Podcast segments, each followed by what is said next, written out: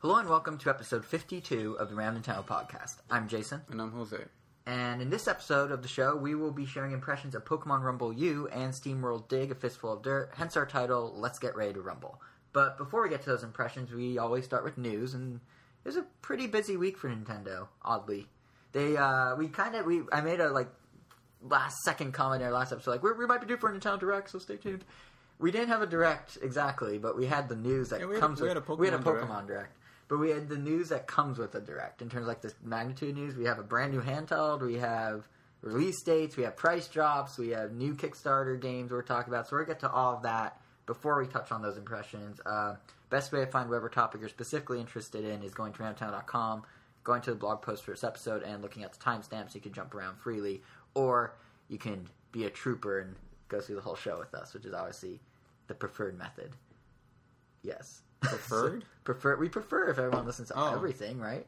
Eh, Whatever they I mean, want. whatever you want to do, Whatever but makes them happy. I don't want to force them to do anything. no, well, we're not playing Not everyone, not, not, not everyone cares about every game but they should. or topic. But they should. Then they have a well-rounded, in, a well-rounded uh, opinion of things they do and don't care about. Guess you never know when it'll come in. I have handy. no idea why. Um, I'm there. It'll be helpful on Jeopardy one day.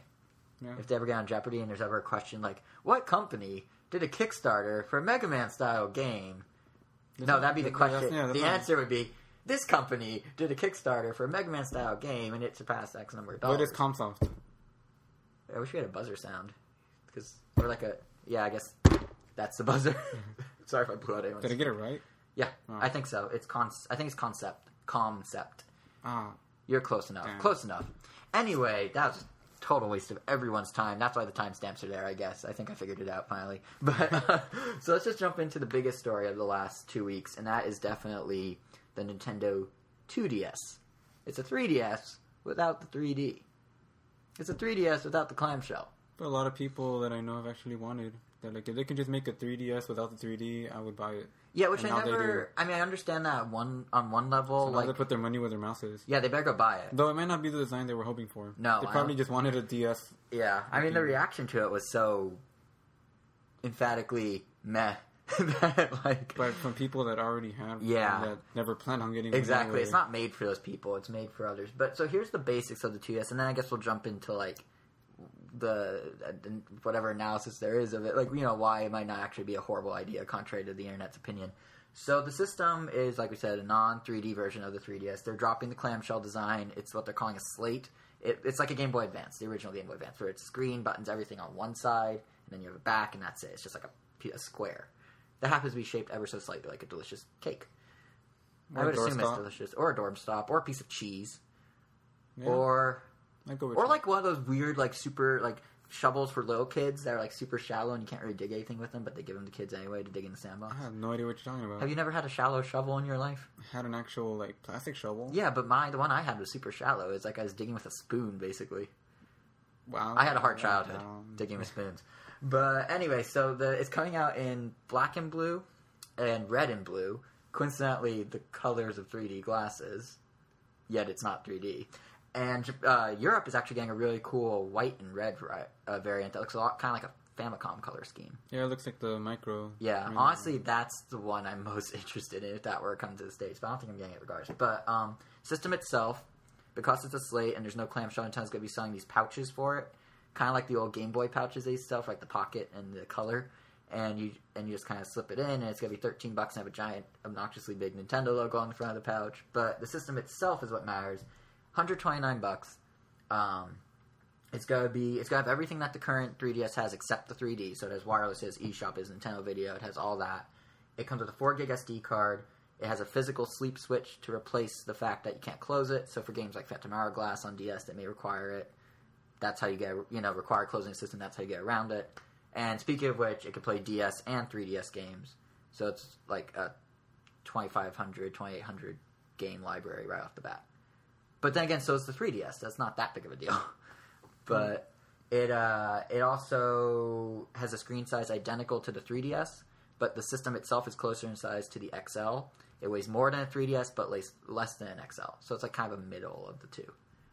I don't know how that sounds. I want to see it in person now. Yeah, actually, I take. I think I. I think I misspoke. I think the physical size isn't much different than a closed 3ds, but the. No, no, I'm right. I was right. It's XL. That's impossible. It can't be the size of a 3ds because then the screens would have to be smaller. Because the 3ds is, you know, when it's folded shut, that's half the size of what you would Yeah. need to have the two screens. But um, so yeah, everyone's reaction on the web was very. What? Huh? Uh, no. And things like that. Yeah, very angry. There are a lot of passion. There are a lot of dumbfounded people and a lot of passionate people. And this came out of nowhere, by the way. Like, I remember like vividly. I went. I was looking through Twitter, like right. You know, when I woke up that morning. Nothing about it. I'm like, oh, okay. There's no Nintendo news, whatever. Go take a shower. Come out of the shower, and then suddenly there's like hundred tweets, and everyone's like, "What is this thing? 2DS? Is it a joke? That Photoshops? Blah blah blah." Yeah, I actually thought it was fake when I first saw it. Yeah, I, I just, I mean, I, the first thing I saw was uh, Stephen Totilo at Kotaku sent out a tweet that's just like introducing dot dot dot the Nintendo dot dot dot 2DS, and I'm like, huh? This must be like a Kotaku like like you know lick, clink, uh, lick bait, link baiting, but no, it was real. So uh, I mean, uh, they have some points. The system looks bizarre. It's only coming out in North America and Europe, which is kind of unusual. And obviously, it's undermining the main selling point of the 3DS, which is the 3D. But with that said, under all the confusion, it actually kind of makes sense. I wrote an article on the site, uh, an extra on the site that is called "Why This 2DS Is Actually a Good Idea," where I kind of walked through what this was. I put up within like 24 hours of the announcement, and uh, yeah, it's basically like why. Sure, it's not for us. Sure, it seems weird, but there's some good things about it. There's reasons Nintendo's doing it, and it's actually kind of smart. So I feel like just as we talk about it more right now, we'll probably overlap a lot with the article. But if you want a bigger picture, more broader, like here's why the 2DS is good, definitely check out the article. Um, yeah, I, I wrote it, so I have to plug it. That's how it goes. Yeah. But, but yeah, so um, I think the biggest, you know, the biggest change everyone obviously saw was the lack of 3D. Oh, I thought it was a speaker. Oh right, yeah, it has a mono speaker like the old Game Boy now. But if you plug in headphones, you get stereo and surround back. Whoa. I know. I It's think like it's the weird you can uh, it's like 3D the SP. pictures. Yeah, that's super. That's something I forgot to mention. Thank you. Yeah, it takes 3D pictures. It has a 3D camera, but you can only view them in 2D unless you send them off to your friend who has a 3DS. Then they work in 3D on his. And system. only on the front. You can't take 3D pictures of yourself. you never could. You can't? There's only one camera in the front? Yeah. Oh, Go look at my 3DS right there. There's only one. Wow, I guess I just forgot. Yeah, it's only the it. back that's 2D. Well, even so, that's still weird. Did I just say the back is 2D? The back is 3D. The front is 2D. Wow, even I'm getting confused. But no, it's uh, yeah, that's super weird. But I mean, the lack of 3D on one level is very strange because it does undermine the system. But on the other hand, it kind of makes sense given what they're going for with the 2DS. Like you said, Jose, there's a lot of uh, there's a lot of people that don't have a 3DS that this could target because you're saying it's not for us, which is true. Reggie has said, Reggie Fils-Aimé, Nintendo of America's president, has said in interviews with Kotaku and with IGN that they're aiming at like uh, entry level gamers. I think is the term he used. Four year olds, five year olds, six year olds, kids that this will be their first system. That's why it's extra chunky because it's more durable. That's why it's extra plasticky, more durable. That's why it doesn't have a clamshell, more durable, at, least a little. And that's why it doesn't have 3D because the 3DS, ever since it came out, Nintendo's saying seven and up only. You can't go back. You know, you shouldn't give your five year old this; it'll make their eyes explode. So I don't think that's their exact legal wording, but it's close enough. So um, yeah, so this kind of circumvents that issue and lets those people be able to get the system, enjoying the like the ecosystem of 3DS games, and not have to, you know, they can buy the games at full price, they get everything, but they don't have to deal with the barrier of I can't play it because it's not for, you know, it's not for my eyes yet. I'm a couple years too young. Plus, why would a parent, why would any parent go, oh, my kid wants this 3DS. Let's see here. Oh, 3D function for seven and older. Well, my kid's four. Why would I spend 160 bucks or 100, or 200 bucks on the XL and get him a system that he can't even use the main function of? And how do I monitor that main function? They may or may not know about parental controls. So like, it's like, oh, there's a little slider. My kid can just turn it on and hurt his eyes. No. So it's kind of circumvents that issue, as well as the issue you said of uh, of um, people that just don't like the 3D and didn't want to buy it for that reason. Because now here's a 2D option. Although also, like you said, it looks totally different. So who knows if that will deter yeah, I feel sorry for people that can't fully enjoy 3D. It's a shame. Yeah, well, it's actually funny. My dad has a situation where like one of his eyes, he can't like he sees fine out of both, but one of them like is a little doesn't work 100%, let's say. So, like, 3D movies don't quite work for him. Like, he'll see a 2D image just fine, and the 3D movie will look 2D to him, but he can't see that extra depth necessarily. Yeah. So this is this is the system for him. I should buy him one and be like, it's for six year olds. Here you go, Dad. I mean, I've always been a big fan of 3D, but it wasn't until like last week when I found out I've been using my TV wrong. what You- your 3D TV you've been using wrong? Like, I always thought on when I played a 3D game like Sonic Generations or whatever that actually support 3D, Right. I just turned on the 3D button on the TV. No, you turn on in the on the console. No. that's what you're supposed to do. Well, that's it. Like, I, I never saw that switch, and then so like I'm like, okay, the game's in 3D. It looks kind of cool, but then when somebody flips the switch, it's like, whoa! It's like it's the most amazing thing ever. Well, that explains why I was so lukewarm to your 3D TV when you were showing me Sonic, and I'm like, oh, okay. Yeah, it, it's like a completely different game. I Yeah. want to replay all of God of War 3 now just Do it. for that. Oh. Yeah, I am. So you don't want to, you are. I You're physically doing. I want to know. Just right now, I decided I am though. Yes, uh, right want to. here, exclusive on the podcast. You're playing a Sony game again. And I mean, yeah, I get the same feeling sometimes when we play a lot of those 3DS games. They just Yeah. look really cool.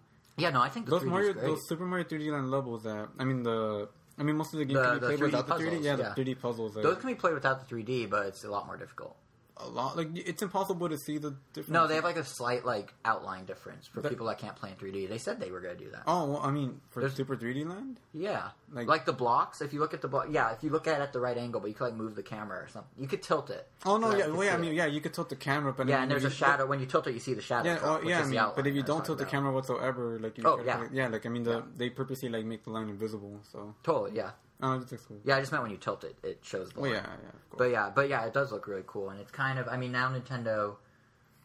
You know, it's kind of a weird sidestep they're doing here, but it doesn't necessarily mean that 3D's gaming's dead to Nintendo. At least not. They're not saying that yet. Uh, speaking with Games Industry International, uh, the VP, one of NOA's VPs, a guy named Scott Moffitt, he was saying that the he was saying that the sorry, there we go. I lost my train of thought. He was saying that the 3D effect um, is still a thing that consumers want. It's still a thing they're going to keep enjoying with the 3DS. You know, you look at the fact that the system sold 8 million plus here in the States. You look at the fact that the game sells super well. It's just that they need to offer something that's not for the people, yeah, I mean, you know, for the people that don't want the 3D, just so they can bounce it yeah, out. I mean, I guess that's what happens when you like design a console around a feature that not everyone can even like Yeah. experience. Yeah, it's funny because his whole point wasn't even necessarily, oh, it's for people that don't want 3D. Like he was saying, yeah, it's for people that don't want 3D, but it's also more affordable. Take out the 3D, we can drop the price. And if you drop the price, you can bring in a whole new audience. Price has been a pretty big factor for a lot of people. Yeah, it has. And uh, so lack of 3D lets them keep that price down. And I mean, yeah, it's a bit of PR spin way saying, like, oh, it's just an alternative. We still believe in 3D. Because if they really believed in 3D, like if 3D, if the 3D bubble didn't burst with movies and TV, like if it was still going full speed ahead, I'm pretty sure the system would not exist. Fact is, interest in the Oh. 3D has in 3D has greatly cooled off. Yeah. Thus, Nintendo's having a reactionary product in the 2DS. Have you seen what Disney's been up to as a replacement? Uh, second screen experiences in theaters. wow. So stupid. Yeah. Ridiculous. Bring your iPad to the Little Mermaid and light up the room while people are trying That to watch. looks so obnoxious when they have to raise the iPad. They wait on sitting behind them. It's like, oh, I just want to watch the movie. Well, the, everyone's raising their iPad together. I know that's why. So everyone's iPad is if you have someone else's iPad. It's great. Because I mean, what if I didn't want to go to watch Little Mermaid, Beauty and the Beast just to see have that theater well, you'd be experience going. again? Here's the thing: you're going specifically for the second screen experience. They're not saying go see Beauty and the Beast. By the way, a bunch of people have iPads. They're saying bring your iPad to oh, I know, I know, I know, I know. That's what I'm saying. Like, like, oh, like this is the only chance Yeah. I get to watch it in theaters. It just happens that I It happens to have iPads everywhere. Just be glad that there's like an iPad Mini now, and some people have those. Imagine if it was all 10 I inch just have to sit in the front. yeah, you have to sit front row and crane your neck and have a really sore neck an hour and a half later. yeah. But but yeah, that see like that's the thing is 3D's cooled off, and now you have other stuff like second experience, second screen experiences taking its place. Oh, so this is Nintendo reacting. Does that mean like Nintendo, if they want to, like, if they get the rights to like a movie, they could have a second screen experience while you're watching the movie on the Wii U? If they play the movie Well, what they, on the they gamepad, could. They're doing they're doing something kind of like that. Nintendo TV EEE with the two eyes. They just announced a doodle like they're enhancing their second screen viewing experience. You can now doodle on screenshots in Nintendo TV and post them to Miiverse. You can't take the screenshot yourself because obviously Nintendo TV doesn't have a way to tap into your cable box.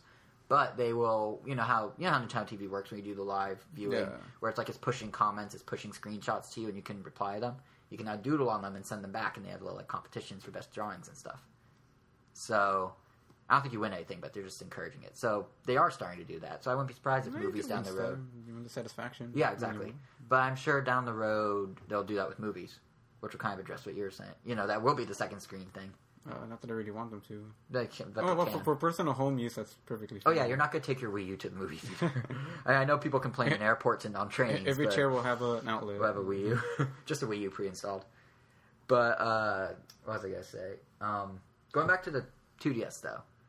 So the 3D, like I said a minute ago, it does help bring down cost, which actually raises another interesting point about the 2DS, and that's uh, the fact that the price point. I mean, you said a lot of people wouldn't buy it at the higher price point, and this is their play to get those people beyond by removing the 2D, by even removing the uh, the hinge, which cost which Scott Moffitt in that same interview said costs money to, you know, it costs a lot more money to make a two piece design than a Well, one. that makes sense. It's not free. Exactly.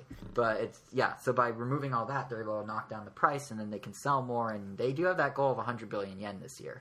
So this is you know uh, having a profit of 100 billion yen by March 2013, this fiscal year, and this is their chance. This is their chance to do it. So I mean, it's interesting because in Japan this isn't as much of an issue.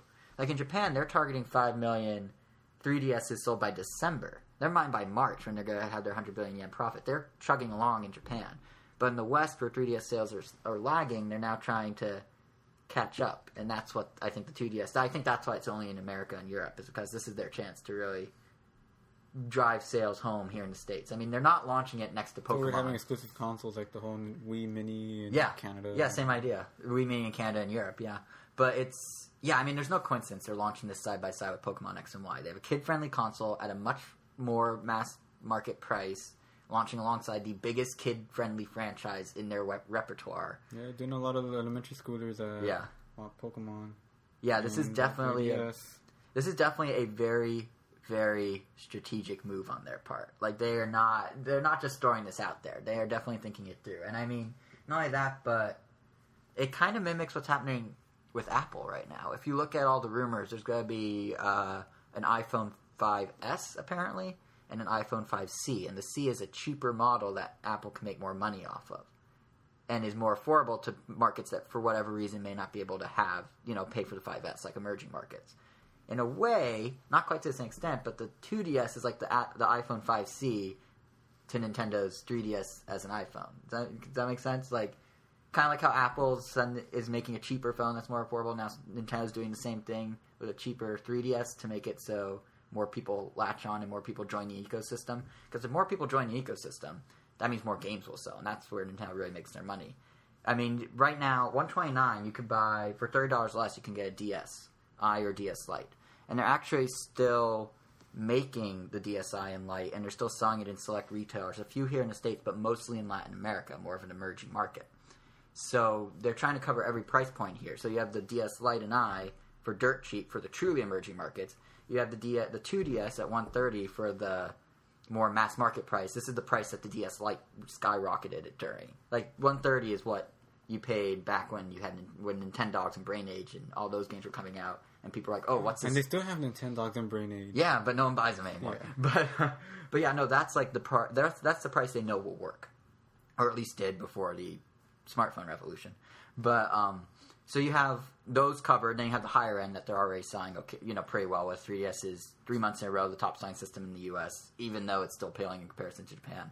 So Nintendo's really just building out a building out a uh, like a full portfolio. So 2DS just fills a gap essentially. It fills a gap while also ensuring that people won't keep just keep their DS lights and eyes and keep buying games that are ten bucks cheap, you know, super cheap pre-owned or you well pre-owned or user same thing, either pre-owned or like just really budget titles. Like they're getting people to spend forty dollars on a game if they get two DS versus twenty dollars on a game on, for their DS. So they make more money even off the uh, software sales, let alone the fact that they're, the hardware is profitable because they stripped all the features. Yeah. So it's pretty smart for Nintendo. And I mean, I think I think everyone freaking out about it is just kind of missing that point a little. Especially since um, it's not aimed at us. Everyone freaking out are the core gamers. I mean, you said this. I already kind of said this. It's aimed at people that aren't, you know, truly gamers, like hardcore gamers. There's a reason Nintendo didn't make a Nintendo Direct for this. There's a reason Nintendo didn't even tweet about this.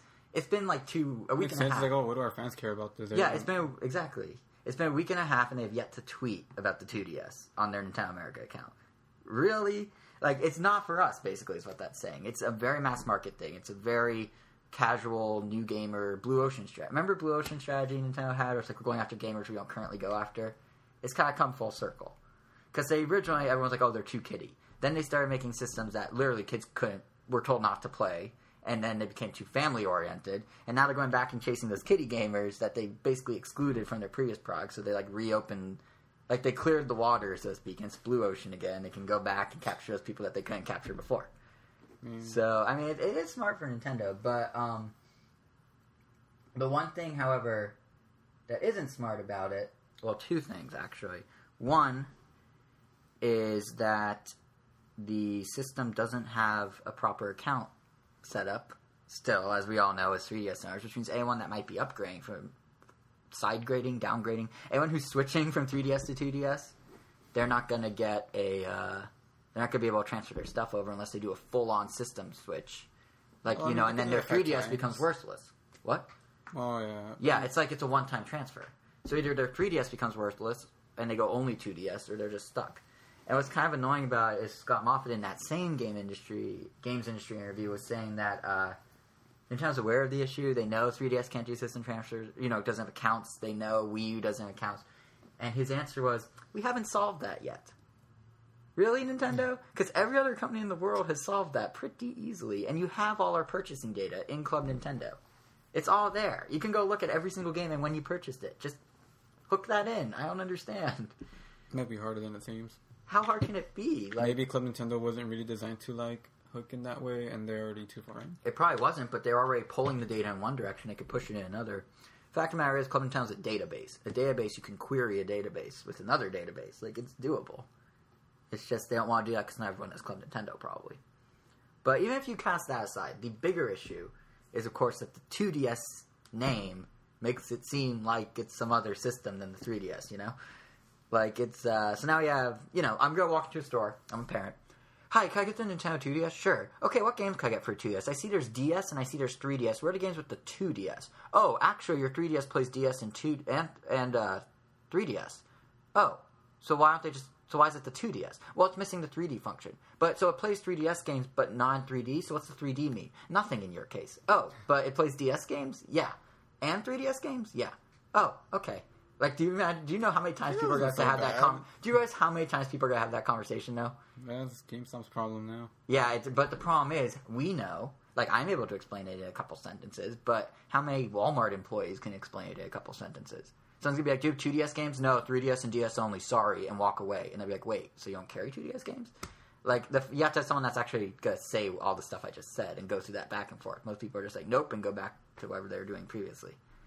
Mm. It's gonna cause problems, and this is a this is like I mean on the one hand it's great. The three the two DS is clearly not another DS like that's a problem Nintendo had with the 3DS where it looks like a like a DS same basic design just a slightly wider screen. This one they dropped clamshell. It's clearly a separate system than DSs were. So parents that are getting the new system and were confused about what's the 3DS is just a DS in 3D this is clearly something different looking which Well- implies it's a different system. I mean, I guess as long as they're advertising it like heavily, I mean, it's coming out the same day as Pokemon, so I guess Yeah. if they have in their advertising like, oh, if they put the 2DS next to a cartridge of the 3DS, yeah yeah that would I'm work sure that would help a lot. But how many kids are going to say, "Mom, I want Pokemon X and Y, and I want and I want Nintendo 2DS," and then their parent goes to the store and there's like, "Do you have Pokemon X and Y for 2DS?" I mean, yes, eventually, in the places where someone will actually speak up and ask, they will people- get the answer of, "No, it's for 3DS, but it works on your 2DS. Here, let me grab them for you." But if you just walk, if you're one of those people that like, I don't like asking for assistance, I'm just go walk in, grab my stuff, walk out, just go into Best Buy. If you go in, you see a 2DS and you see Pokemon with a giant 3DS banner on the side, you'll be like, well, that can't be the version. I wonder if they have it. And you'll dig around and you'll go, eh, I guess not, I'll order it online, and then leave, and then later realize you can't and give up. Know. There's a lot of people that won't ask. Like I know these are like these sound like kind of like ridiculous scenarios, but I mean there's a reason everyone is saying, you know, there's a reason the 3DS had these issues, there's a reason the Wii U had these issues. You can't name your products so similarly and expect people to just understand. Yeah. I'm sure Apple's going to run into a similar situation with the iPhone 5S versus 5C versus 5 versus 4S.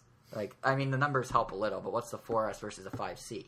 5C, I guess, is a slightly bigger screen and plastic. 4S is metal and smaller. Okay.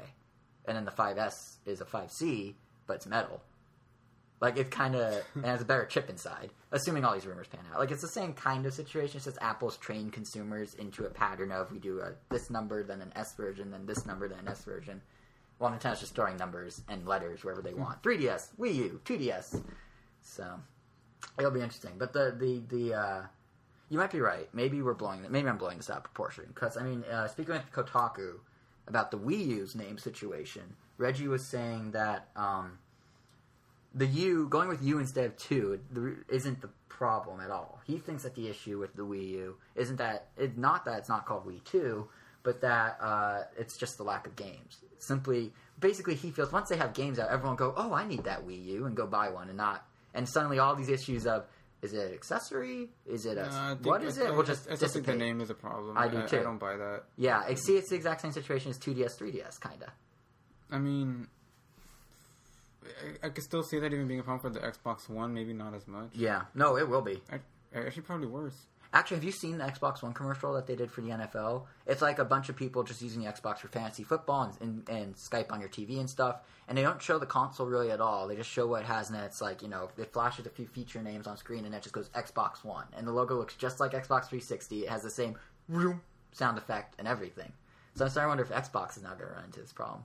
You can't regress backwards. You can't go from like 2 to 1 or mm-hmm. 360 to Makes 1. it sound like a service. It does. Yeah, it actually does. It sounds like, and how they showed it, it really looked like a service. It's just like they just showed UI. Yeah. So it, I bet they're gonna run into the same issue. But I don't get why companies can't name things anymore. Well, I guess what is Sony, going Sony on? still got it. I guess. I, I get, yeah, just PS4. add a number and you're good. Yeah, keeping it simple. yeah, yeah, exactly. But it's and the thing is, like with the Wii U, I, I, I just feel like Reggie, like, has he not seen that picture floating around the web of the store that has a sign above the Wii section that's like Wii games in white boxes, Wii U games in blue boxes, like a little key because so many people don't understand the difference. like it's there's clearly a problem, and I mean I know they have their mall tour right now at Simon Malls. I know they did the summer tour. We covered it on the site. If you have yet to see that article, actually, listeners, not you, Jose, I know you've seen it because you were there. Um, Yes, I. we have it on the site. It's an extra. The Wii U Goes Hollywood's the name of it. We have like twenty something pictures of the event. It's actually pretty cool. Like they did a good job of explaining what it is when you're there. But that's not enough. Putting a tour in six cities, putting a mall tour in twelve cities is not going to resolve a nationwide, international problem of the name. They need to do a halftime show or something. They do. They should sponsor the Super Bowl halftime show. You know what? There's rumors Bruno, Bruno Mars is going to be performing. They should just not have Bruno Mars perform. At least at the time of this recording, it's a rumor. It's probably going to be confirmed by the time this is published. But uh, they should just not have Bruno Mars and just bring out a guy in a Wii U suit who just has a chalkboard and just is like, "This is Wii, this is Wii U," and breaks down all the differences for 15 minutes. it costs probably like a couple mil- hundred million dollars, but it's probably worth their time. I know people will leave the stadium buying to go buy. People a will leave the stadium and go, "Oh, so that's what it is." Still not interested. There's a Zelda Wii U. What? yeah, they're actually speaking of the Oh, Zelda is this a Wii U- decal? Oh, Yeah, it does look a lot better in person though. And speaking of which, one way Nintendo's trying to fix this issue of the Wii U name, or at least more getting the Wii U like kickstarted, not Kickstarter, getting a jump start with the Wii U, is they're doing a price drop. Even though last episode we were talking about how I was saying they're not doing a price drop, they're doing a price drop. So starting on September twentieth, the Wii U is only going to the deluxe set of the Wii U will cost two hundred ninety nine dollars, the current price of the basic model. Uh, it's What- gonna come in what two will happen to the basic model? Funny you should ask. Nintendo's not saying they're like, well, it'll still be there until it's not. Essentially, they're discontinuing it. Remember, they did that whole rejiggering a few months ago, where it's like all the basics got recalled randomly, and everyone's like, "Oh, the basic model is dead." And Nintendo's like, "No, no, no, we're just reallocating." What they did is they what's on store shelves is what's going to sell, and then they're cutting it off. So right now, you can get the basic for three hundred or the deluxe for three hundred. Some idiot, someone's gonna get the basic and then realize it two days later. No offense to whoever bought the basic. I'm not calling you an idiot, but I just did. Uh, but they're gonna get the basic and be like, "Oh man, I didn't get Nintendo Land or Wind Waker. What?" But Oh wait, it was a digital download. I still have to turn it on. yeah, exactly. Let me get it out of the closet. I put it in before even playing it once. But um, yeah, so what they're doing is yeah, that's just gonna gen- like gradually phase out, I guess. And I feel mean, like it hurts people that bought a a, basic. a, a basic the most. Well, yes and no. Yeah, but the thing is, that's the thing with ear with early commitment to a console. You kind of, or to any new hardware. If you're one of the early adopters, you kind of risk this. I mean, the 3DS we had the ambassador program to back it up. This one, it's been long enough, and the price is minimal enough, and like the price drop is small enough. We're probably not gonna base for an ambassador program, but that's just the price you pay. Should I mean, we did get virtual console games for thirty cents. Yeah, I mean, honestly, like I think it's only because we're fans of it that we bought it day one. Otherwise, Yeah. like, like in my head, I'm like, oh, I should probably wait on every single console, but I mean, just can't. Isn't that what you're doing with? Well, I mean, when I, I mean, huh? Aren't you waiting on the PS4? no, I think brother's gonna get it. I don't really have any interest in buying it. You say that now, but in three years you'll have a PS4 of your own. That is what I said about the PS3. I know. I have one now. But uh, But I mean, yeah, I mean, I don't know. I don't think we really bought any game. I mean, I don't think we bought the Wii U because I had to play any of the launch titles. I don't think there was a launch title game that I felt I had to play. yeah, it was Nintendo Land, right? Nintendo Land wasn't the system seller that we sports. Yeah, like, like oh, it's gonna be fun, but I just wanted to own it. right, because pretty it's much Nintendo it. Yeah, like- and we had to cover it on our lovely podcast right here. oh, yeah. I guess, We actually, I'm proud of our. I guess- I launch- guess that was a bonus. I'm proud of our launch cards. We like bonus episodes and all sorts of stuff, but that's beside the point. Um, Yeah, so I guess. Yeah, so- don't buy console on launch day if you don't really care. Yeah, it's like If if, you you're, don't if you're have- a yeah. true enthusiast and a true hardcore fan of the company, then yeah, launch day makes sense. But you do run the risk, as is now happening, of a price drop. And so how it's going to work is with the new Wii U for 300 bucks. It's either the deluxe set that's already out with Nintendo Land bundled in, or they're doing the Zelda bundle. Excuse me, bundle, which we talked about last episode, is now confirmed. So it's going to come with uh, digital copy of Wind Waker. It's going to come with a digital. This one's cool. Digital ebook of the Hyrule Historia, which is an amazing book of Zelda. Like it's like a Zelda encyclopedia. When I was reading the box art, I was like, oh, it comes with the Hyrule Historia," but then when I saw that it was digital, I was really disappointed No, no, no. It's wait. You're disappointed. that it's the digital. No, it's cool. High res. All that stuff we have in the book on a 40 inch TV. You can look at the details so much more. You can like decipher all the like little Hyrulean things so much more. I'm glad I have a physical book, but I kind of also want the digital. Oh, It's just I, cool. I, I don't know. I guess that's well. That's just me. Like, I, Yeah. I really don't wouldn't want a physical version of that at all. You mean a digital version? Digital, digital. Yeah. No, I- it, I- seems so unappealing. And If I had to the choose fact that it doesn't have the cool cover and you just want it physical. Yeah, no, I'll admit, if I had to choose between the two, I'd go physical. But now that I have physical, I kind of want the digital companion, basically. Like, it just seems neat. But that's just me. Yeah. But uh, so that all comes with the um, Wind Waker bundle, along, and I believe the Wind Waker bundle also includes what's in the normal deluxe set. So you have the gamepad cradles, you have the digital deluxe promotion, all that. So um, I'll admit the Wind. Oh, and of course, I forgot the biggest thing. The Wind Waker bundle has that special edition Wii U gamepad, which in the photos, I'll admit, in the nice high res photos that are now out there, looks a lot better than when we talked about it last episode. I still don't think it looks that much. I don't think like I don't, I still personally wouldn't buy it, but I see the appeal of it now because it's it's not just little embroidery like on the very bottom; it's all over the entire gamepad, and they like did little things around the home button, and they have little like designs around other parts. The NFC chip has a little Triforce with it, like the chip reader. Like it looks, I mean, it looks pretty much out there in the leaked photos. Just now that I've seen a cleaner image, it looks nicer. I guess Oh. I wouldn't buy it, but I can see why people would, or why people would be excited if they're like diehard Zelda fans. I don't know. I see, that's another thing that's just, that that is just me. I just I don't see the appeal for it, even if I was like a big Zelda fan. If, if I, Yeah. I mean, I do like Zelda a lot, and I would and I wouldn't mind having a Zelda themed console. Mhm. But that I don't know, it just doesn't seem appealing to me. It just it seems too bare minimum. Like I guess after seeing what they did with the DS Lite, Oh, if they did gold, how was golden and stuff, like af- anything after that just seemed like a letdown. Like what they did with the 3DS, like oh, it's just embroidery. Like any, it, it looks Yeah. like anything you could just get a decal of. Like, eh.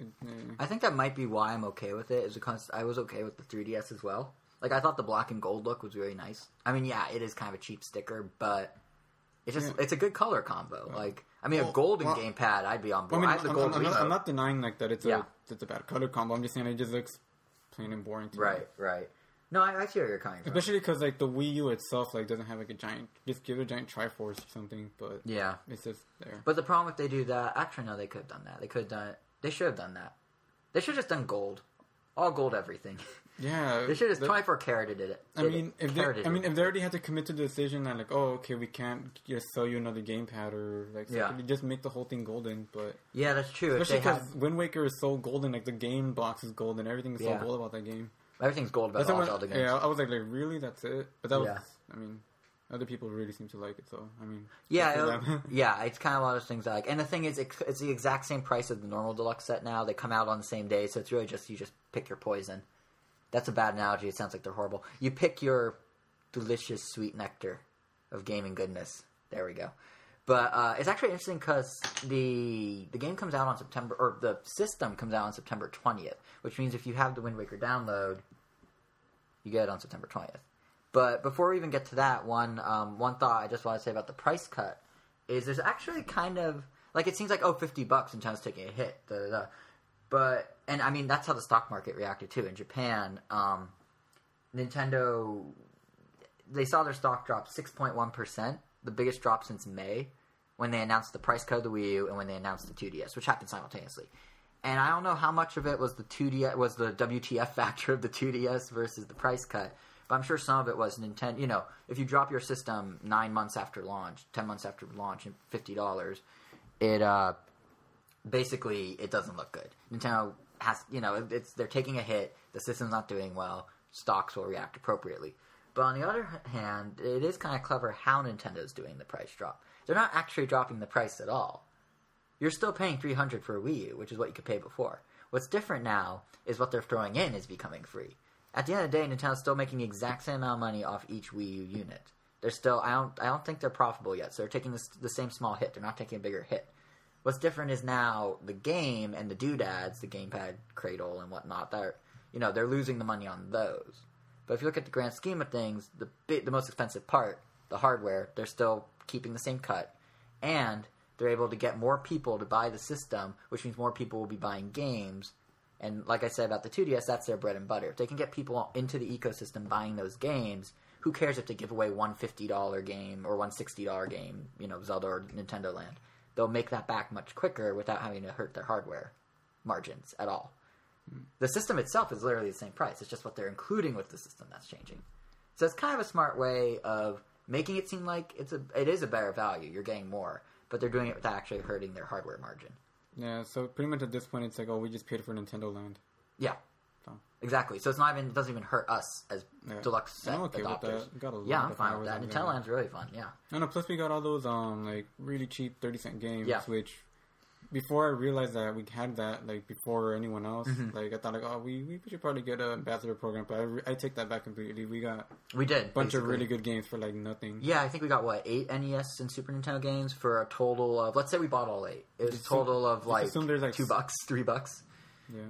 It's it's a good deal. And if you assume they're like between five and six each, even though some of the Super Nintendo ones are like eight bucks, Yeah. seven bucks, like yeah, it's a lot money. Yeah, it's it's good. It, although honestly, I feel like virtual console games should always be priced really low because Yeah. they're just ROMs. Most of them were not the best games, but I mean, Yeah. F Zero was cool, Metroid hey, was cool. super, yeah, Super Metroid for thirty cents. That's an amazing Yeah. deal.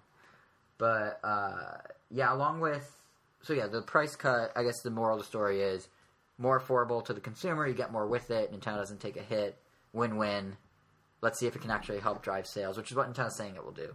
Obviously, they're going to say that while so they drop the price. But um, the game, the sales, the things that really help drive sales, of course, are the games more so than even the hardware cut. Because if you don't games, who cares what you pay?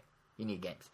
And Nintendo finally announced all their first-party game uh, release dates. So the interesting thing that I started saying a minute ago about Wind Waker, which I'm now, I guess, picking up on, is uh, that the system comes out with the Wind Waker bundle on September 20th, but Wind Waker itself comes out on October 4th, which is a two week gap. So what they're doing is because people who get the system early can go ahead and download Wind Waker, they're just making the download available for everyone early. Yeah, for a second I'm like, oh no, they up, they moved up the release date. Like, Yeah, your tweets. And I was like, how am I supposed to play like Wonderful 101 in five days? Like, really enjoy it, but You don't have to if you're getting yeah, I physical. was like, oh, so everything's so good. I don't have to get it right away. Yeah, but you know what's it's weird though because then so they have digital on September twentieth, physical on October fourth. But for the diehard Zelda fans, like, oh, maybe I'll get a Wii U bundle if I really like the new gamepad. Sure, that's an option, and you get the digital Zelda, or I'll get physical on October 4th, or I'll just get digital on September twentieth early because I want to play it two weeks, two and a half weeks early. I want to play Wind Waker HD now; it looks gorgeous, whatever.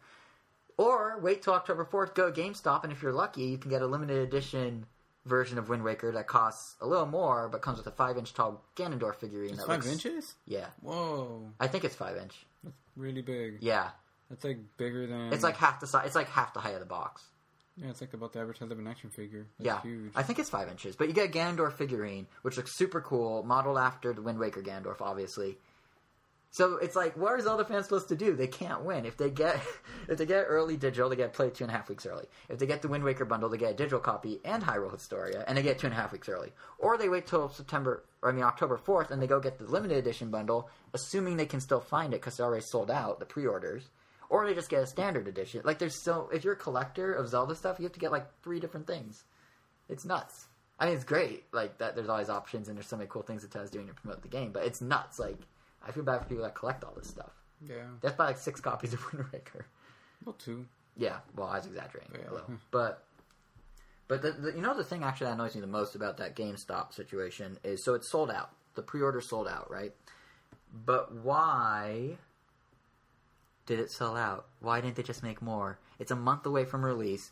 Yes, it's limited edition, but here's the thing: Nintendo, for once, has a Wii U product, a Wii U game that people are highly interested in. I'm not just talking about like, oh, I'm gonna go play Pikmin 3, it'll be fun, or I can't wait to play 101 or Wind Waker. I mean, like, pre-orders are selling out. Like, this is something Nintendo has not had this situation with the Wii U yet, where they have a product selling out before it comes out. And it's a game So- that's already been out. Exactly. So instead of going, oh, let's produce more, they go, oh, yep, we're done. Thanks to whoever got it. See ya. Like, come on, guys. You need all the sales you can get. Make more of the bundle. I mean, they might. It only sold out a couple days ago, so maybe they're in talks with GameStop right now. But or maybe they're just having a whole bunch out, just be there day one for walk-ins, which is how I'm hoping to get mine. Because I was six hours too late to pre-order. But Yeah, I was also unlucky. I talked Yeah. to a few GameStop people, and they told me. I even asked them like, "Oh, like, what are the chances of having like extra walking ones?" Mm-hmm. But they said like, "Oh no, they only they're only going to give us exactly the amount of people that pre-ordered it." And I'm like, "Well, that kind of sucks." yeah, it just doesn't make sense. And apparently, they're still not allowed to sell the ones that like, oh, if someone like pre-orders it and they don't come in, you still have to wait like two weeks or something. Yeah, it's such a weird implementation, and when you have a system that's struggling, you probably want to make it as easy as possible to get whatever people want for it. It's just backwards. But the the upside though of the um that whole weird digital download early release split thing, like if you can't get the bundle and you just want to get it early, here you go, because apparently the bundle's done. But if you do get early, uh, Adam Sessler, you know the game journalist, he actually raised an interesting point about that bundle, or well, not exactly that, but not the bundle. Sorry, about yeah, about the Wii U console bundle, and more importantly, Oh, the fact that what they're was doing. his point? I'm getting to it, and the fact that they're doing the digital Don't download. keep me in suspense. Oh, I'm going to. So he has this video series, Sessler Somethings, where he just rant, rants about various industry stuff, and he actually point out that doing these early digital releases can is a good deterrent for used game issues down the road. Like in the sense of, I mean, we were kind of talking about this with Wind Waker. Some fans go on immediately when it comes out. As soon as the game has gone gold, as soon as the game's ready to print onto disc, they can just, you know, Nintendo in this case is releasing it on the eShop. Other companies can just release it however they want, and fans can start downloading it. And since, as we all know as gamers, we always want to play it first and have be the first ones to experience it and whatnot, um, this is a good way to do that, while also guaranteeing that all those hardcore fans that may are going to buy it day one as a physical disc, but are now buying it digitally because they can play it early. Once it's digital, you can't sell that back. That's a guarantee that you will not have to lose a sale down the road if someone trades it in later. So it's like a double. It works in two ways because one, it rewards the fans early, and it guarantees used game sales aren't as, an issue as much for the company. So while Nintendo's obviously painting it as just, hey, we're you know we're just releasing it early because we like you guys, and it's, we're doing the bundle on that day anyway, so it just kind of works. In reality, they're actually helping to make sure that there's not as many used copies out there to buy, which means more people will buy it new. Yeah, I mean, it's, It's actually kind of smart. It is a big buffer. Like, I mean, by the time it comes out physical, like almost everyone that wanted to play would have already played it. Yeah. I mean, I don't really have a problem waiting at all because I mean, Well, we see- already played the game, and Yeah. I don't really care for digital. And I'm pretty sure a lot of people want the physical one too. I mean, especially if they can get the bundle. Yeah, it's also not a game. It's, it, it falls under my list of games I would hate to have as a download because once you beat it, 100% it's just Dead Space. Yeah. Yeah. Not Dead Space. No, it is Dead Space. Link goes into space, enters the year 3000 whatever, and shoots people with an electromagnetic gun. Don't you mean Necromorphs? Yeah. Necromorphs. With an Oh. electromagnetic gun. Are they Necromorphs? I think those are the alien creatures. I think you're right.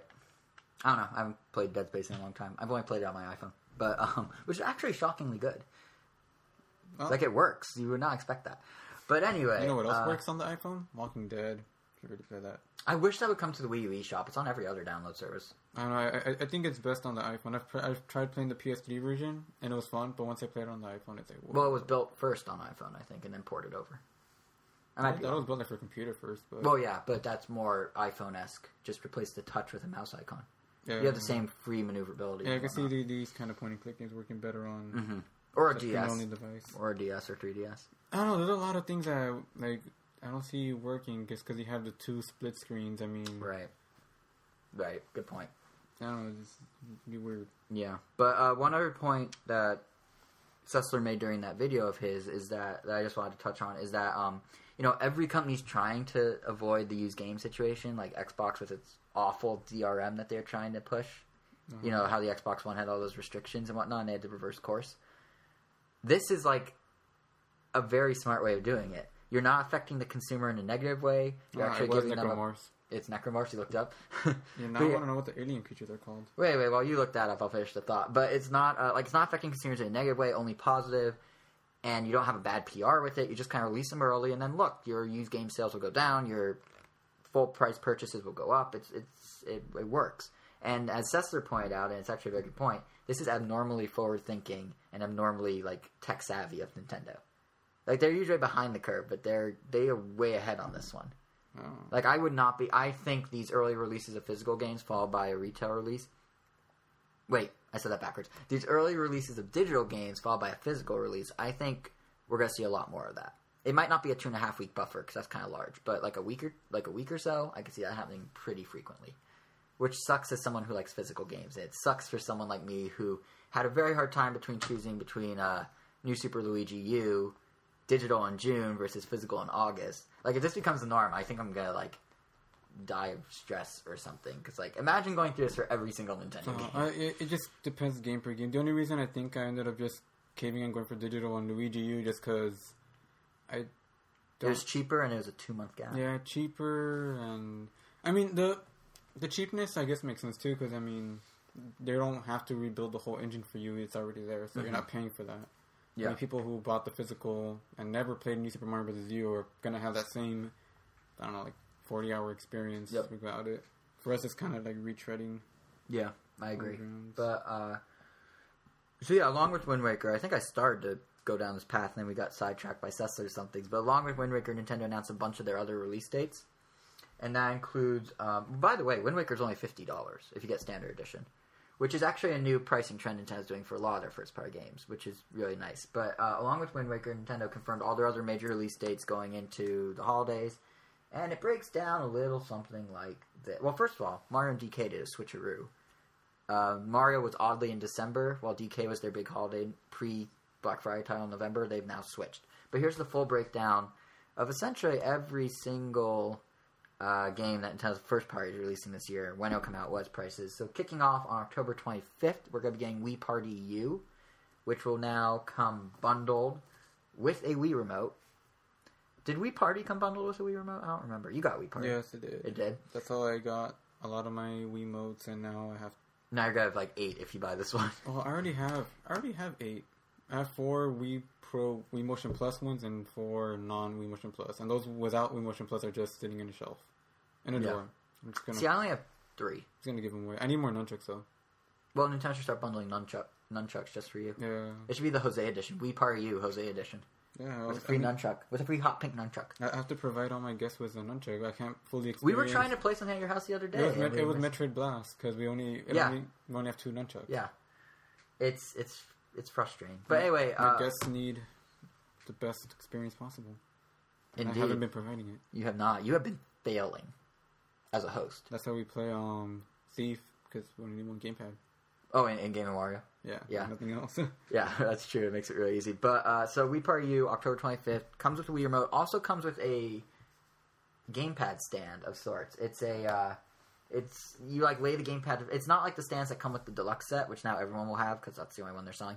It's you lay the gamepad flat on top of it and it just kind of holds it up on the table. And these are for the 15 tabletop gamepad only mini games they're including in Wii Party U. Because if you recall, Wii Party U has the board game mode with like 80 mini games, and then it has these uh, gamepad only mini games where it's like foosball and other things where you have one person on each side of the gamepad. Kind of like Game and Wario's, uh, what was that, Disco? Where you're doing the dance battle back and forth across the gamepad. Is that what it's Yeah. called, Disco? Disco, yeah. Yeah. So, excuse me. So it's kind of like that, and that's on October 25th. And all of that, the remote, the gamepad stand, and the game together will be $49.99, which isn't so bad actually. It's a pretty good, pretty good deal if you need a 20 second Wii remote. Then in November, on November 22nd, oh god, November 22nd. November 22nd. That's a big day. So, and I don't just mean in the Nintendo world, but it starts with Super Mario 3D World. That game, unlike everything else Nintendo's releasing this year, is going to be $60, not Well- 50 So, uh, that's Mar- that's November 22nd, the big Wii U title, Mario 3D World. Then on 3DS, on the same day, we're getting two separate 3DS games. First up is Mario Party Island Tour, which I guess is actually coming out this year after all. They have flip flopped on this one so many times. What I don't understand about I, I guess it's only for the hard, hardest core, like the ones that really. no, it's up for the it. casual. Well, then why? This is the one where they're Oh, so that's what Nintendo did. They announced nothing for the casual and just overblow everything that's hardcore. No, I don't even know what they're doing. Here's the thing that's confusing about November 22nd, and I'll get back to the games. So Nintendo's releasing three major games that day, which just so happens to be the day the Xbox One comes out.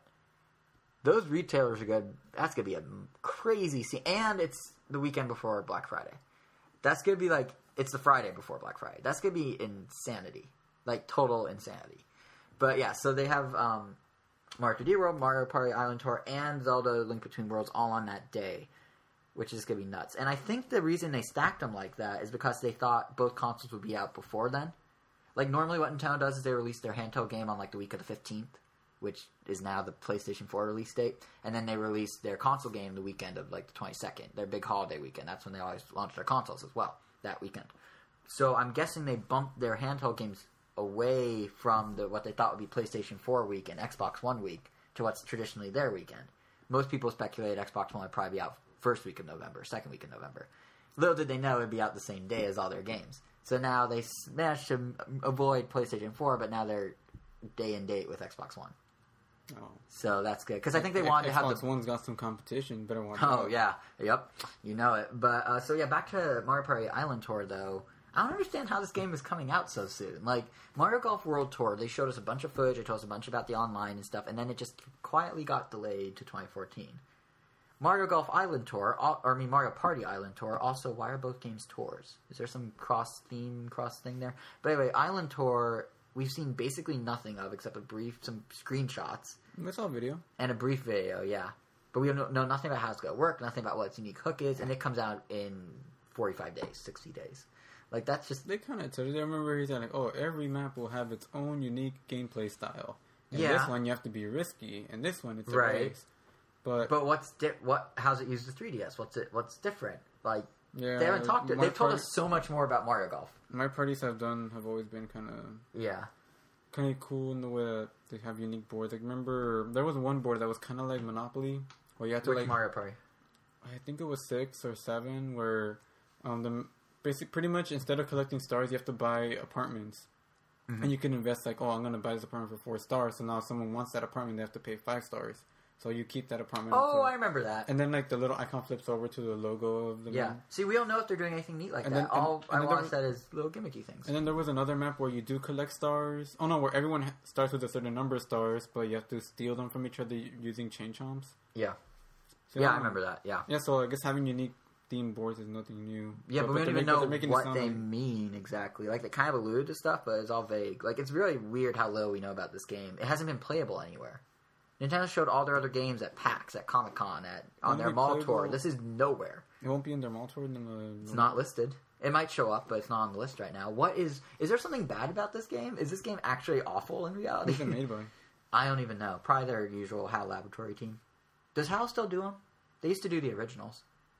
Do they did not? Do they do I feel like they have. Yeah, I feel like they have. But um, the thing that's a, we did learn one new thing thanks to this announcement. They released box art and Bowser Jr. and uh, wow, I just blanked out her name. Uh, the girl from Galaxy. Rosalina? Thank you, Rosalina. Bowser Jr. and Rosalina are both on the box, interacting with the like on the board on the box. Like they basically they're probably playable characters now. Oh. So that that's a big big big new revelation for Mario yeah, Party Ros- Island Rosalina is Tour. officially a uh, coming out in every single game. she She's officially a new Nintendo princess. Yeah, I mean, yeah, and Bowser Jr. is officially a new. I mean, she's already character. been in three different games. Yep. Tennis, Mario Kart, Mario Kart. Yeah. Wait, did you say Mario Kart? Mario Kart? Yeah, Mario Kart Wii and Mario Kart Seven. Oh, yeah, yeah, yeah. But uh, she's in both. You're right. Yeah. Uh, so yeah, those guys are on the box. and, and for some reason, a heavy class. They just need. I don't. She's secretly really fat and uses special intergalactic powers to make herself look thin. Yeah, I would buy it. Perhaps. Maybe she's a really fat princess. Maybe it's a Sony crossover, and we just haven't learned it yet. For some reason, I always thought like, oh, maybe the weight is factored in by the Luma that's always around her, but it's floating. Maybe she has her own gravitational pull. Maybe she actually is thin, but she has a gravitational Ah, pull, that- and she's the one keeping her starship from get or her little you know flying thing from getting sucked into black holes. She personally is responsible for That makes holding sense. it. That yeah, makes sense, yeah. there we go. But one thing they didn't put on the box, they put these characters. One thing they didn't put, that I'm actually really annoyed about: no Nintendo Network logo, which means no online play. Mario Party has been ripe for online play for years. Where is it? Why is it not? I really like thought this would be the one. Every party game has been could be like the perfect online game. I know, yeah. Mario I- Chase would be such an awesome online game. It would. But well, the thing is, Nintendo or Reggie was actually saying to IGN that uh, he was saying that Nintendo's very selective about how they how they do their online, in the sense that uh, in the sense that they know they have the capabilities for online in every game. They know that they want to do online and ev- that they can do online in every game. They know that players want online, but they're picky about which games they put the online in. Oh, Like, there's some experiences that they purposely like it's better local. Mario 3D World is the example he gave. It actually makes sense. Like Mario 3D World is more fun local, and I guess Mario probably falls under that local's better idea in his head. In Nintendo Yeah. developers' heads, not Reggie's head. Reggie doesn't have an actual say in Well, anything. man, I it feel doesn't like. mean they have to waste more resources to make it online. So I guess if I a think company that likes to cut corners, I don't and- think it's a resource thing. I think it's like it's way more fun to see your friends' rea- reactions in person than it is online. No, I mean if you have mic chat, it's also just as fun to hear their Yeah. scream and Yeah, I mean, I mean, the flip side of that argument is that Mario Kart is the same way, but it's awesome online.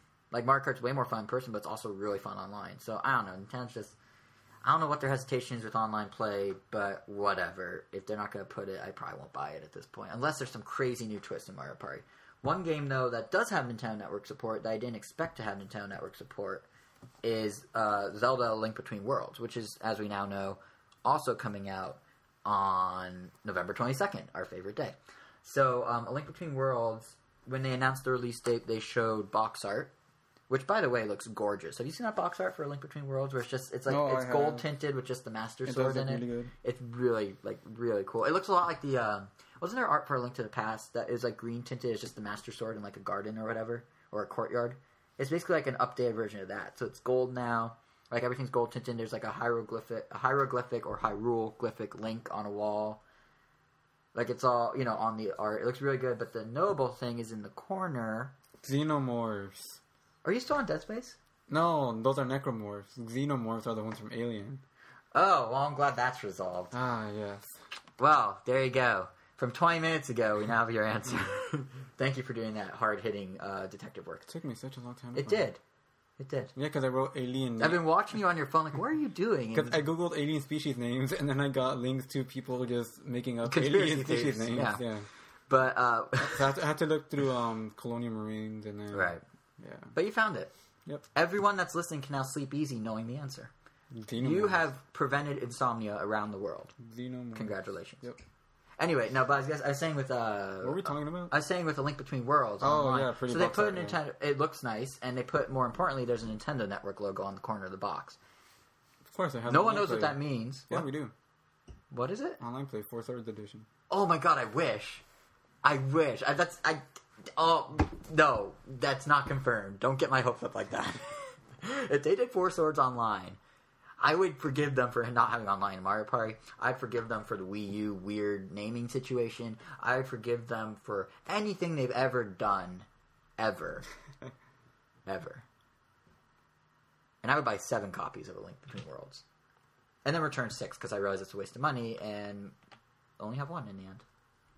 So which would be a waste of time. So you know what? I'm just gonna buy one. Never mind what I just said. I'm only buying one. But no, if they did four swords online, that'd be amazing. And it would make sense actually now that you mention it because A Link Between Worlds is a sequel to A Link to the Past. The last edition of A Link to the Past that came out was on Game Boy Advance. And what did it come with? Four swords. That's why I said. Oh man, I hope that happens. If nothing else, though, uh, realistically, I bet you it's DLC downloadable dungeons. Yeah, probably. Yeah. But if it is four swords, oh wow, I can't. I swear, someone listening right now is like, "This guy's way too excited about this. Like, what is this guy's problem? He's such a nerd." But no, you don't understand. I love four swords.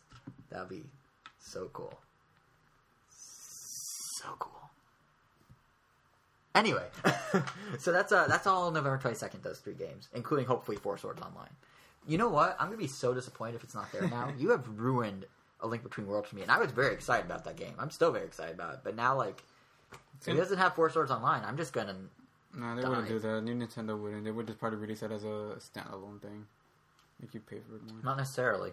I mean, the other Link to the Past on Game Boy Advance had it. Yeah, but that's, how many years That's the same was Nintendo. that? That's the same Nintendo. Relatively, that's 2003. 10 Okay, that's an old Nintendo. It's a decade ago. or maybe 2002 even. I don't know. Hold on, I have a giant link to the past banner, Ray Boas. We're recording, for those who want to know our whereabouts, we usually record at Jose's. Today we're recording at my house, mixing things up because of the heat wave and here in LA. And I have a giant link to the past banner in here with no copyright on it. Yeah, I think it's 2003, but there's no copyright on it. Anyway, uh, back to the release schedule that Nintendo put out. We also now know that Donkey Kong Country Tropical Freeze is taking Mario's Do- December spot and will be out for only $50, which is nice, on December 6th. There are two other games Nintendo's promising that are coming this year, one of which sure, one of which no. The sure one is uh, Mario and Sonic at the Sochi 2014 Olympic Winter Games, Oh, yeah. which is the biggest mouthful of a title in a while. Uh, it's going to be out before the end of the year. They haven't announced the price, they haven't announced the date, but what's interesting is for the first time ever, Nintendo's publishing it themselves here in the West. The original deal between Nintendo and Sega for those Olympic Games, Nintendo publishes in Japan, Sega handles Europe and North America. This time around, Nintendo's doing all three. I bet you that's part of the negotiation tactic to get Sonic Lost World, which, by the way, is out October Wait, and yet Sega is still counting it as one of the three Sonic games? Eh, They're still helping develop it. Oh. But I think before they wanted to get the most, like they wanted to do it in the West because they would make money, more money that way. But now they're probably like, well, Nintendo's basically taking it over, so we don't have to pay for marketing or anything. And they're even, you know, it's a trade off. Like they'll cover the marketing, they'll cover the distribution in return for us bringing Lost World as an exclusive. That's my guess. I was I was not in the uh, negotiations, so I can't confirm or deny. But the other game that they're claiming will be out by the end of the year is Wii Fit U. Sure, I guess we still know nothing about it. Uh, it's out. It's actually out set for uh, an October thirty first Halloween release in Japan. So Not you know, you go binge on candy. No, you go binge on candy, and then you start playing Wii Fit. Oh, we kids. I binge on candy during Halloween. I don't go trick or treating, but all the candy we have in my house that doesn't get picked up by trick or treaters, I then binge on for a month or so. Oh, wow. My my we, we always have like five bags of candy here, and we only get like five trick or treaters. So that's four and a half pounds candy approximately For each that kid? I then eat. No, You they get them- two pieces, and I get four and a half You give them each a bag. No, because you never know if there'll be more than that. You don't know how much candy you really need until the night's over, and at that point, you just go, "Well, I guess I'm eating these three pounds of candy in the next six hours or so alone." That sounds depressing. Um, but yeah, Wii Fit U, I, I, Nintendo. I mean, we've talked about before how they always are hesitant to reveal their new, I, their brand new innovations until right before, so there's no time for anyone to copy. So I, I guess that's why we don't know what's going on, what's going on with it, even though it'll be out end of next month in Japan.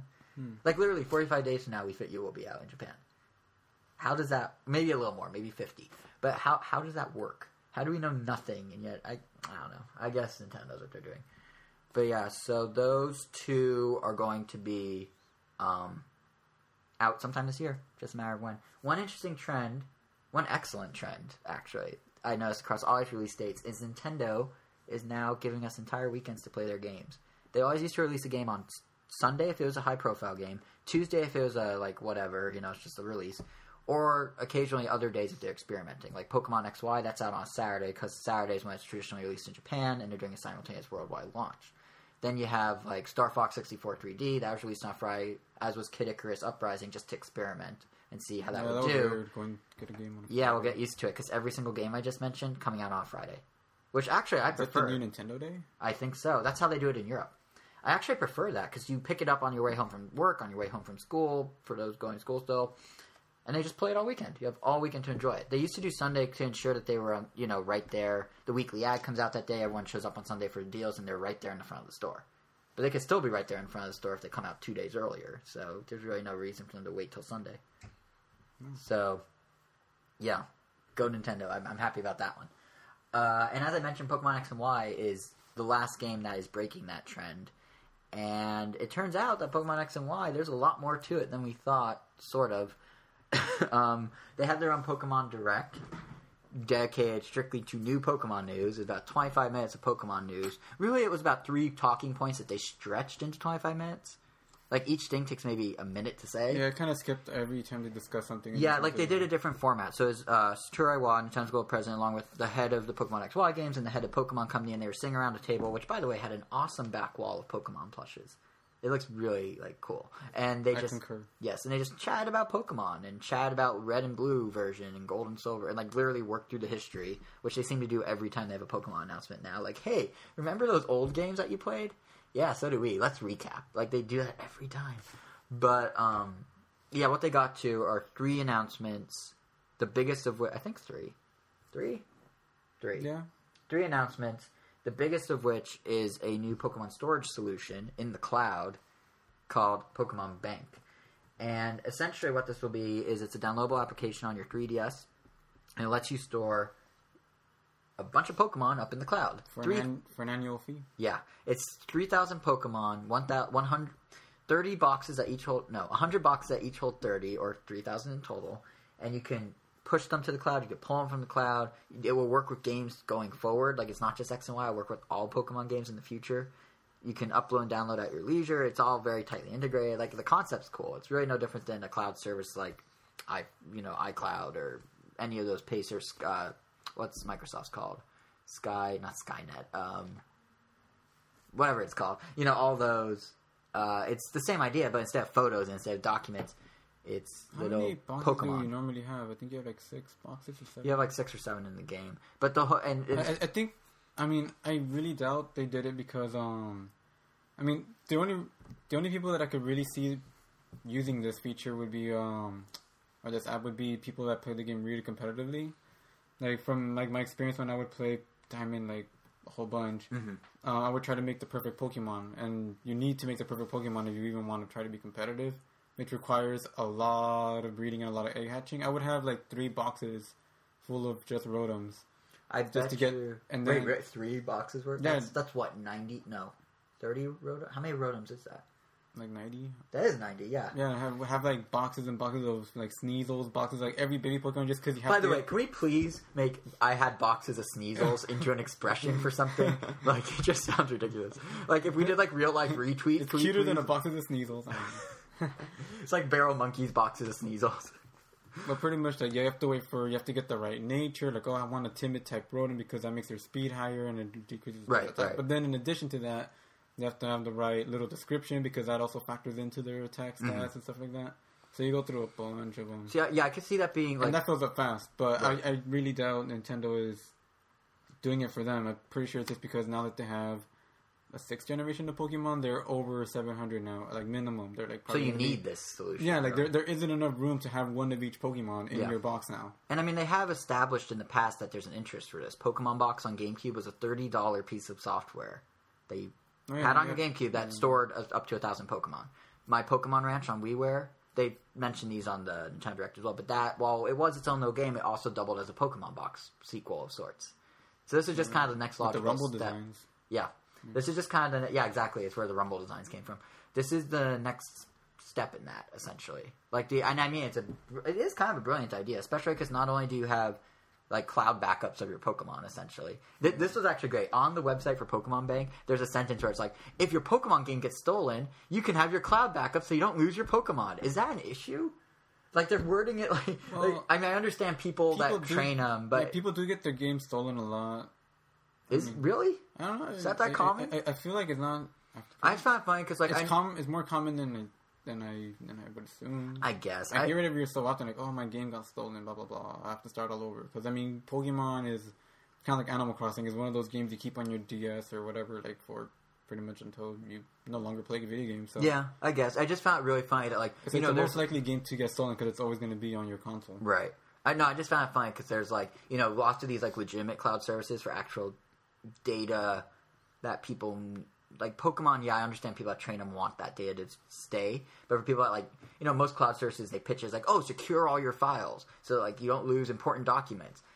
Like they're backed up in case your computer gets stolen. And then Nintendo comes in, it's like your Pokemon are backed up in case your cartridge gets stolen. Like it's just funny that they're mimicking that same tagline. Yeah. For people that train them, it makes perfect sense. It's just funny that that's like a selling point. But I mean, over the course of like I don't know how many months, like even though I've made so many like perfect Pokemon, I guess Yeah. I never really ran out of space. I would just delete them, and I guess it's just like, oh, if you're too lazy to delete them, you can just move them to the store. yeah, Like, I uh, think they're getting to a point where they don't want people to delete them. Plus, well, release them. It takes forever, but yeah, plus there's uh, the whole fact that some people do like to catch them all. Still, it may not be the cat- it may not be the official slogan anymore, but "God catch them all" still resonates as a thing people do. So you know, it, when there's this many, it makes it easier. Plus, between games, because part of the appeal is they've every single game they've had to bake in some sort of transfer option. Yep. And made it so like, oh, you put your Game Boy slot on the bottom of the D- DS, and then your DS game card on the top, and then they're both in there, and you do this little transfer dance and some other It's kind stuff. of cool. Like pretty much because of this, like you could still get your Game Boy Advance Pokemon all the way to X and Y. Yeah. Yeah, because how it works. Oh, yeah, that's actually a good point. I mentioned that. Yeah. How it works is uh, for Black and White one and two, you can use the, a special sub app of of sorts of Pokemon Bank called Poke Transfer. I think Poke Transporter, Yeah. Poke Transporter, and that will literally move the Pokemon off the game card. Like you, you open the app, you have your Black and White game card in there. It will read the game card, get the Pokemon out, and upload them to your cloud-based Pokemon Bank. At which point you can then download them into X or Y or any future Pokemon game. That's actually one really neat thing about X and Y, about Pokemon Bank is it works across any game you can think, any possible game for 3DS4. You could put them in X, you could put them in Y, you could put them in a second copy of X, you could put them in a third copy of Y. You can put them in Pokemon Q or whatever the next one's called. Like it's never, Yeah. it's forward thinking. I guess Downside, of- I guess because of the big overhaul and visuals and stuff like that, you can't just simply trade them over. So I guess that's probably why Yeah. I think that's part of it, and and this is something they apparently have been wanting to do for a while. In the direct, uh, one of the, the Pokemon people were saying that, um, if I remember correctly, he was saying that they like when they were doing Pokemon Box, when they were first doing like connectivity with the DS version, that was the first online one. All that they were thinking about like, what if we had a server somewhere, and what if we just put them on a server and people can just download and upload whenever. Oh. Like, it, I mean, it is a smart idea, but of course, because it's on a server, because it's being future proof, because it's a long term project, as you kind of, I, we didn't really touch on it much, but you mentioned it, it has an annual fee. Much like any cloud service, that you know you can have X amount of free space, but then you pay money. This too, you will pay money, but there's there's like a seven day trial period, and then you have to pay money. So I don't know if I would ever use it because I don't like catch them all. I just get I just play with a team that can get me through the game, but for those who are really dedicated Pokemon fans, it sounds like an excellent solution to any potential transfer issues going forward. Especially Yeah. because I bet future Nintendo consoles will not be able to have two cartridges in at once or anything like that, or be as backwards compatible. So it alleviates that issue completely. Yep, that's why I still keep my regular DS around in case I still want one of my Game Boy Advance Pokemon into the 3DS. Yeah, But and the Yeah, one other thing though, because a lot of people, I mean, we seem okay with the price, but you know, there being a price, but a lot of people on the web are like, "Oh no, what? They're charging? They've charged for every Pokemon box sort of situation. Pokemon box was thirty dollars, like I said. My No, Pokemon Ranch was like fifteen. fee, so Yeah, like this isn't different. This is the norm. Every game where you've had an external storage option has cost you money. The difference is instead of paying thirty up front, you're maybe paying a couple bucks a year. I mean, granted, if you have it for a decade, it'll become more than Pokemon box cost, I possibly. mean, it's probably but gonna be like five bucks a year. that's my guess. That's my guess. But um, It's not even that bad at no, all. it's not that bad. And they're also doing something kind of interesting where if you have illegally modified Pokemon, or if you have like edited Pokemon through like external software, Nintendo, and you put them in the Pokemon uh, bank, Nintendo can detect it and actually just delete them. And I think they're doing this because there's a whole issue with the last Pokemon World Championship where some of the people that were competing for it were using modified Pokemon and actually start progressing up the ladder. I don't think any of them got to the physical tournament, but like the qualifying rounds that were just you know play at home online, people started progressing that shouldn't have been progressing because they were cheating. So Nintendo's now trying to be proactive and stop this by, yeah, it keeps Pokemon Bank, but heads up, you gotta play the game how you're supposed to play it in order to do it. No Game Shark for you. So Yep. yeah, but beyond just Pokemon Bank, they did announce a couple actual in well one major in-game thing about Pokemon X and Y, and that's that the starter Pokemon aren't how they normally. Starters have changed. I guess is the best way to say it. Not that much though. I Well the, well, the starters are the same, but you now have two of them. yeah, pretty much like instead of getting the new starters from a professor, you get your new three starters from a friend, and then later you get the original three starters from like blue, red, and blue from. Yeah, so essentially you'll get uh, Frog starters. Dude, Chimp, Leaf Chimp, and I'm forgetting their names, and Firefox. Wait, what? I'm trying to describe what they look like, but I don't remember the names. The new Oh, ones. yeah. Frog Dude. Fennekin, Froakie, and Chespin. A- aka Frog Dude, Leaf Chipmunk, and Firefox. Yep. You get Fire Dog, whatever. You get those three from the friend right away, and then a little bit later, but before your adventure begins, you then get Squirtle, Bulbasaur, Charmander. You pick, um, which changes a lot. I, I would imagine that would change a lot of the strategies in the early part of the game. Because I remember every single Pokemon game, the big strategy was: do you want to get a Pokemon that helps you beat the first gym leader easily, or maybe the second gym leader? Or do you want one that's more future proofing? Like yeah, that was that know. I- decision mattered a little. I don't It wasn't ever hard, but you know, I don't know. It I, helped. I, I, I don't see how. Well, I mean, I guess this is also just me. Like, I, I feel like that should have never been something that people should consider when they're picking their Pokemon. Like, like, oh, should I? Yeah. Like, don't care like what the first gym is. Just pick the one you want. Yeah, but a lot of people did choose based on what the gym leader had and whatnot. See, like my friend did when we had like Oh. Pokemon Gold and Silver. So I, th- I think that's silly. Just because like if you really care, I mean, if your favorite Pokemon happens to be the like weak against the first gym, if you train it long enough, it could beat it. Even if it's like getting attacked by weak. By That's true. hits. That's true. Or just catch another Pokemon. Like, Yeah. Right after. It. But now you have a second one, so it kind of I mean it changes the dynamic a little.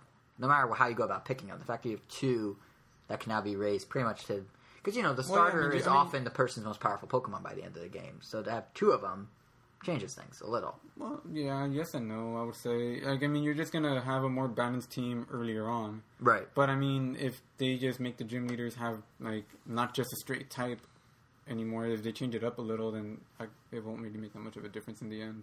Yeah.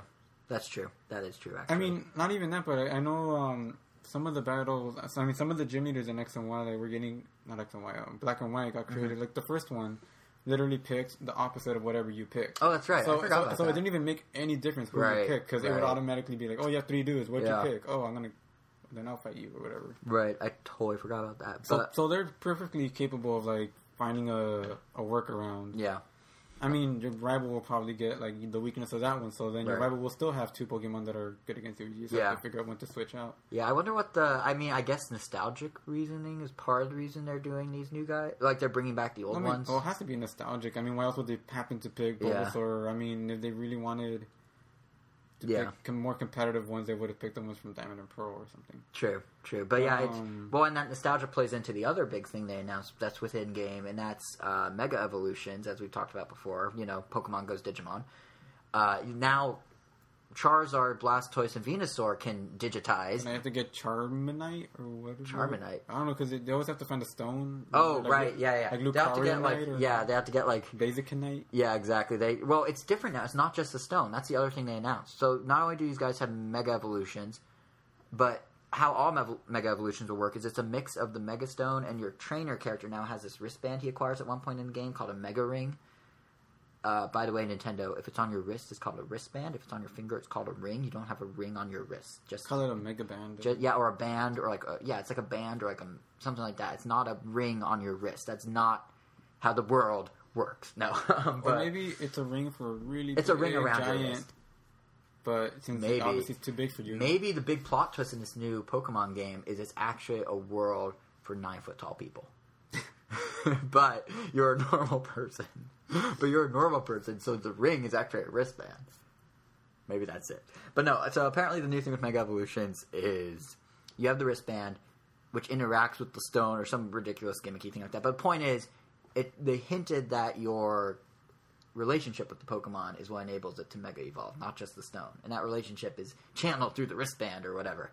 In other words, that Pokemon Amie mode, the Nintendogs for Pokemon thing, where you build a stronger friendship with your Pokemon, maybe it's more crucial to the game than they were laying on.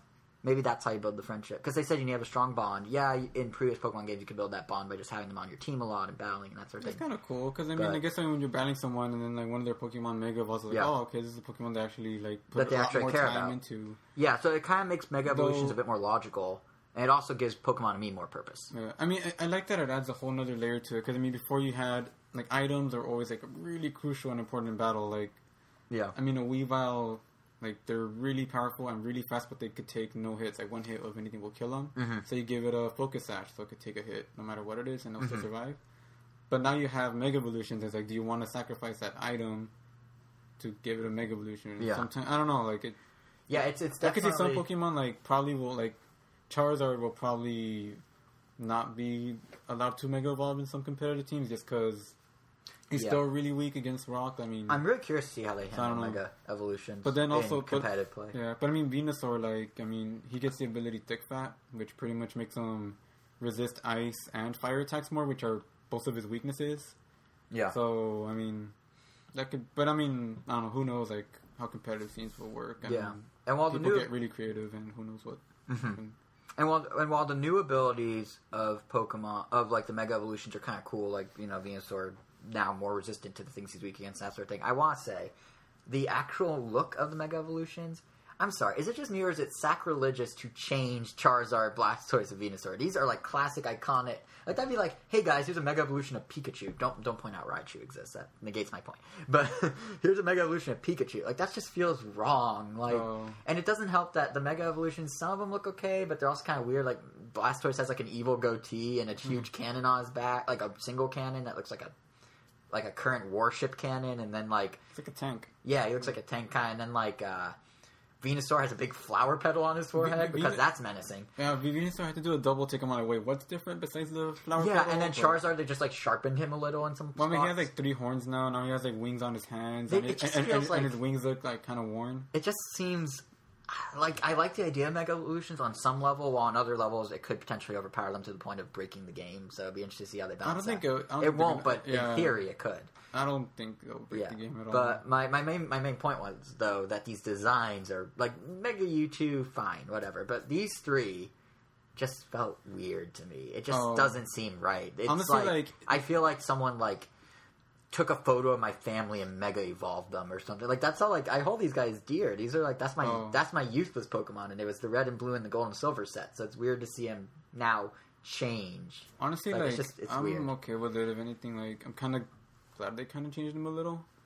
But I mean, Yeah. I kind of when I saw their designs, it kind of scaled my thinking of what Mega Evolutions are. Because before I kept thinking like, oh, okay, they're evolutions, they're evolving, but they're not. They're just temporarily changing. Yeah, they're, they're morphs. So if anything, it made more sense for them to look still like how they currently do. Like I mean, they don't look Mm-hmm. that much different. Mew- Mega Mewtwo looks like Mega Mewtwo's probably the he, biggest he, he looks yeah he looks like he could be an evolution. He looks like someone stuck a GameCube handle. I mean, Mega. Kangaskhan doesn't change at all. The baby just comes out of the pocket. Yeah, that's and like uh, Mega Lucario just like gets some extra muscles. yeah, like same thing with Blaziken. Yeah. Like they all just look slightly. See, those I'm okay with. I think it's just But these also- three because they're the they're like oh no, but, but also like, but I mean, also I mean, as far as nostalgic value goes, like.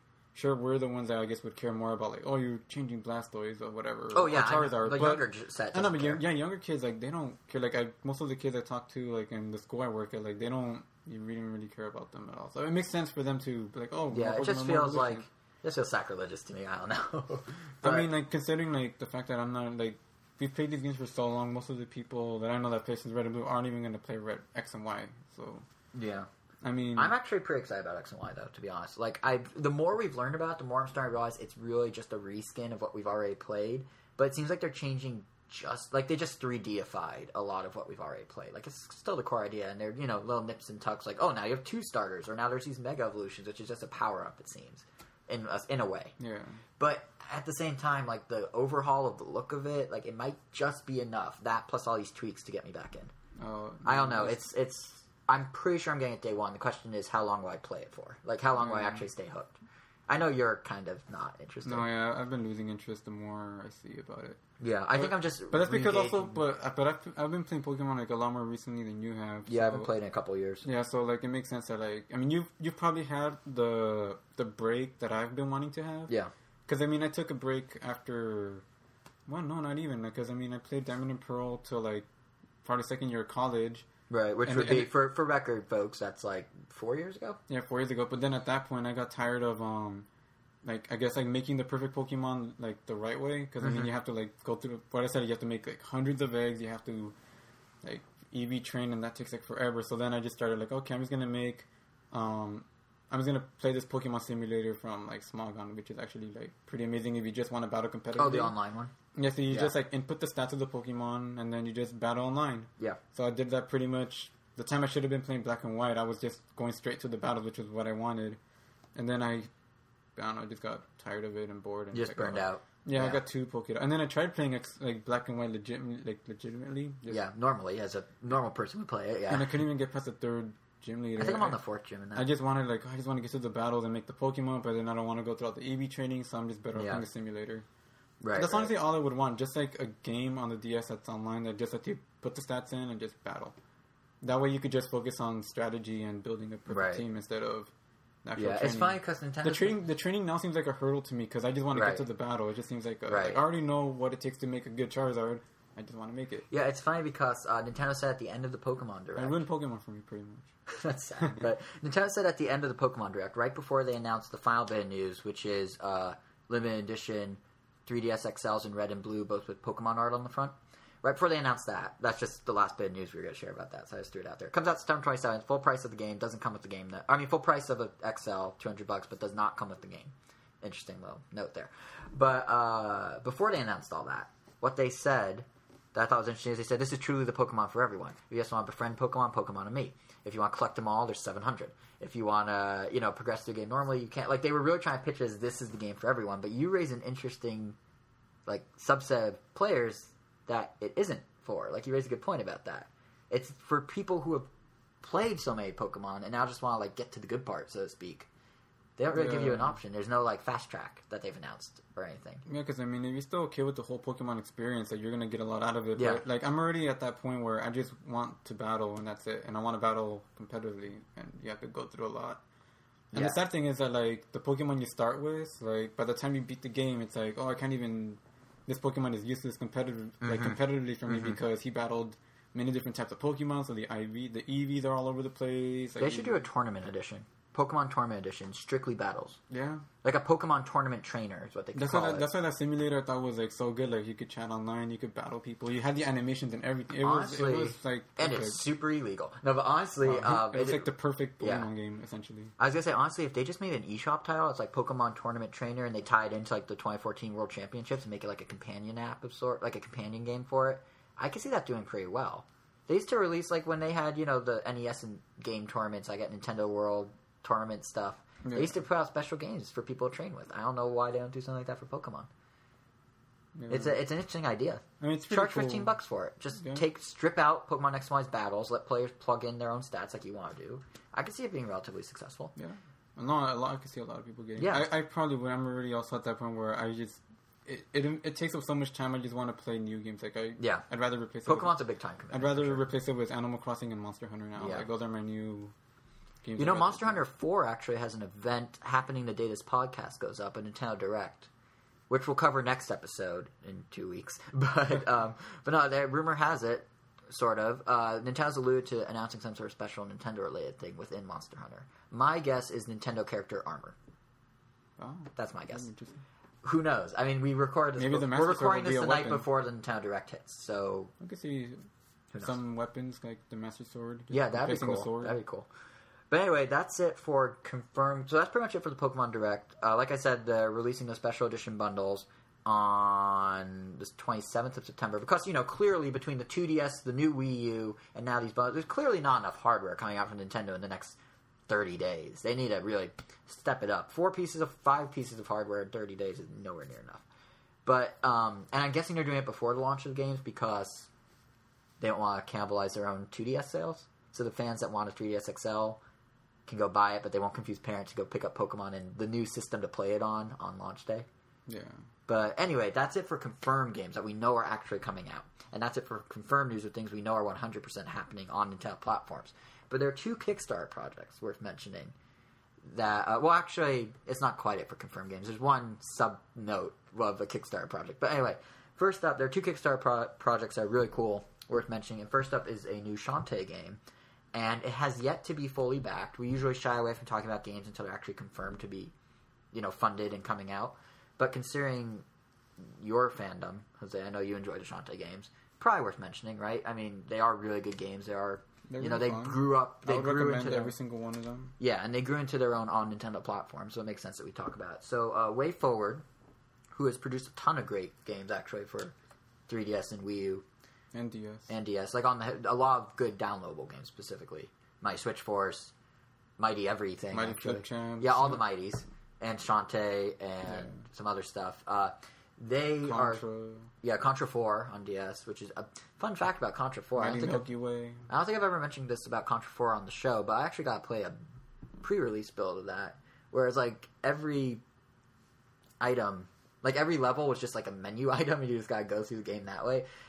It was really fun. I played like the whole game before it was released. It's really cool. But anyway, um, so this new one is a new Shantae for HD consoles, including Wii U. It's confirmed that if they get funded, it'll come to Wii U, and it's called Shantae the Half.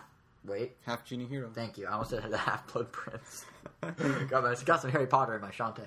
But yeah, Shantae, Half Genie Hero, and it's going to be hand drawn as usual, But the thing that's different with this one is obviously it's in HD, so there's no sprite work.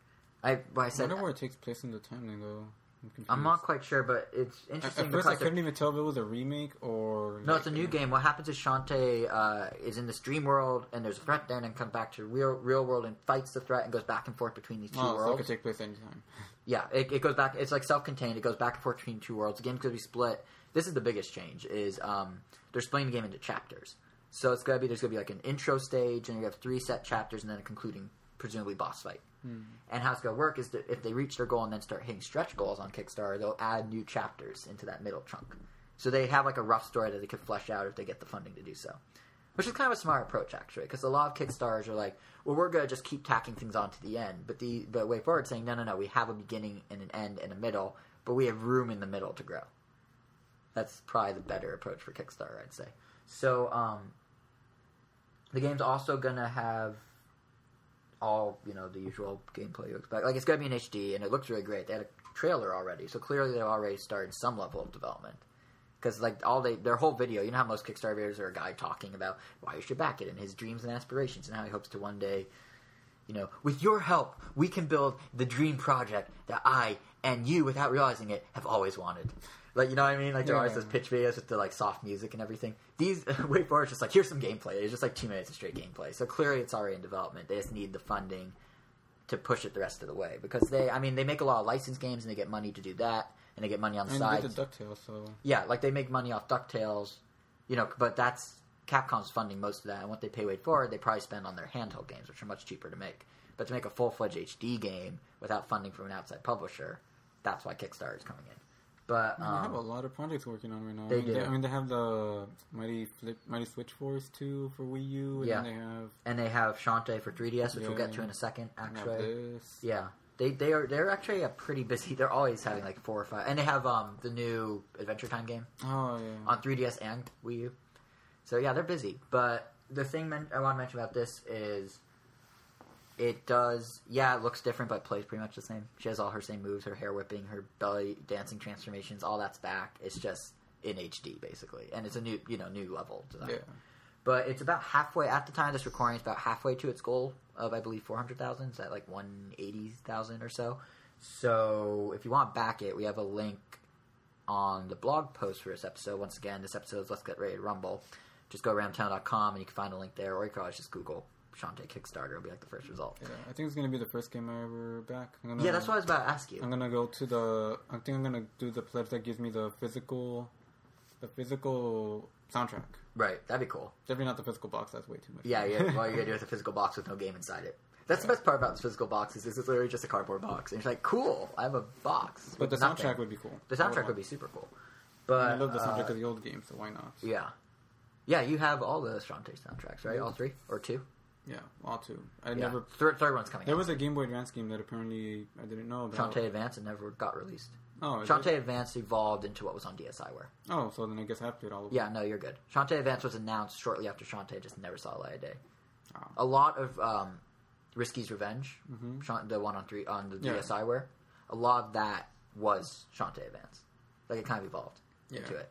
But in addition to that, as you mentioned, there is Shantae coming out on 3DS, and that one is still progressing pretty nicely. It's once again, uh, for those who may not know, it's Shantae and the Pirate's Curse. Yep. By the way, Direct sequel to the other one. yeah, It direct sequel of Risky's Revenge. Yeah. Interesting tidbit. Um, If I remember correctly, oh no, never mind. Why is it Shantae and the Pirate's Curse, but Shantae, Half Genie Hero, and Shantae, Risky's Revenge? Why does why does this one get an and? because it involves the Pirate's Curse. Couldn't it be Shantae, Pirate's Curse? No, I guess that doesn't sound as good. no, it's the Shantae and the Pirate's Curse. Well, I know what it is. I'm saying why they changed their naming scheme for one game. Anyway, that's I don't know, it makes sense. irrelevant. Uh, Well, just I was well, I don't know. I mean, the first Shantae, I mean, you fight Risky. And the second one, she's getting no, no, no. I understand the names. I'm saying why is there an and? Every single like when a company names Oh, you mean a game- colon and then yeah, an- and versus an and the. Oh, It's just odd. Like they switch. It's like all the Lord of the Rings are name colon subtitle. Don't let it bother you. It's bothering me tremendously. Really? But no, the it's not going to stop me from talking about it, though. Don't worry. Um, I was just going to say that Destructoid got to go hands on with it at PAX, and we got some new information. It's the biggest Shantae game yet. It's going to be five different, uh, I guess, dungeons you could call them. Five different Areas. areas, to play. They're speeding up the Because it's a very Metroidvania kind of game. yeah, Shantae's all I did. just just, just more emphasis on platforming than Yeah.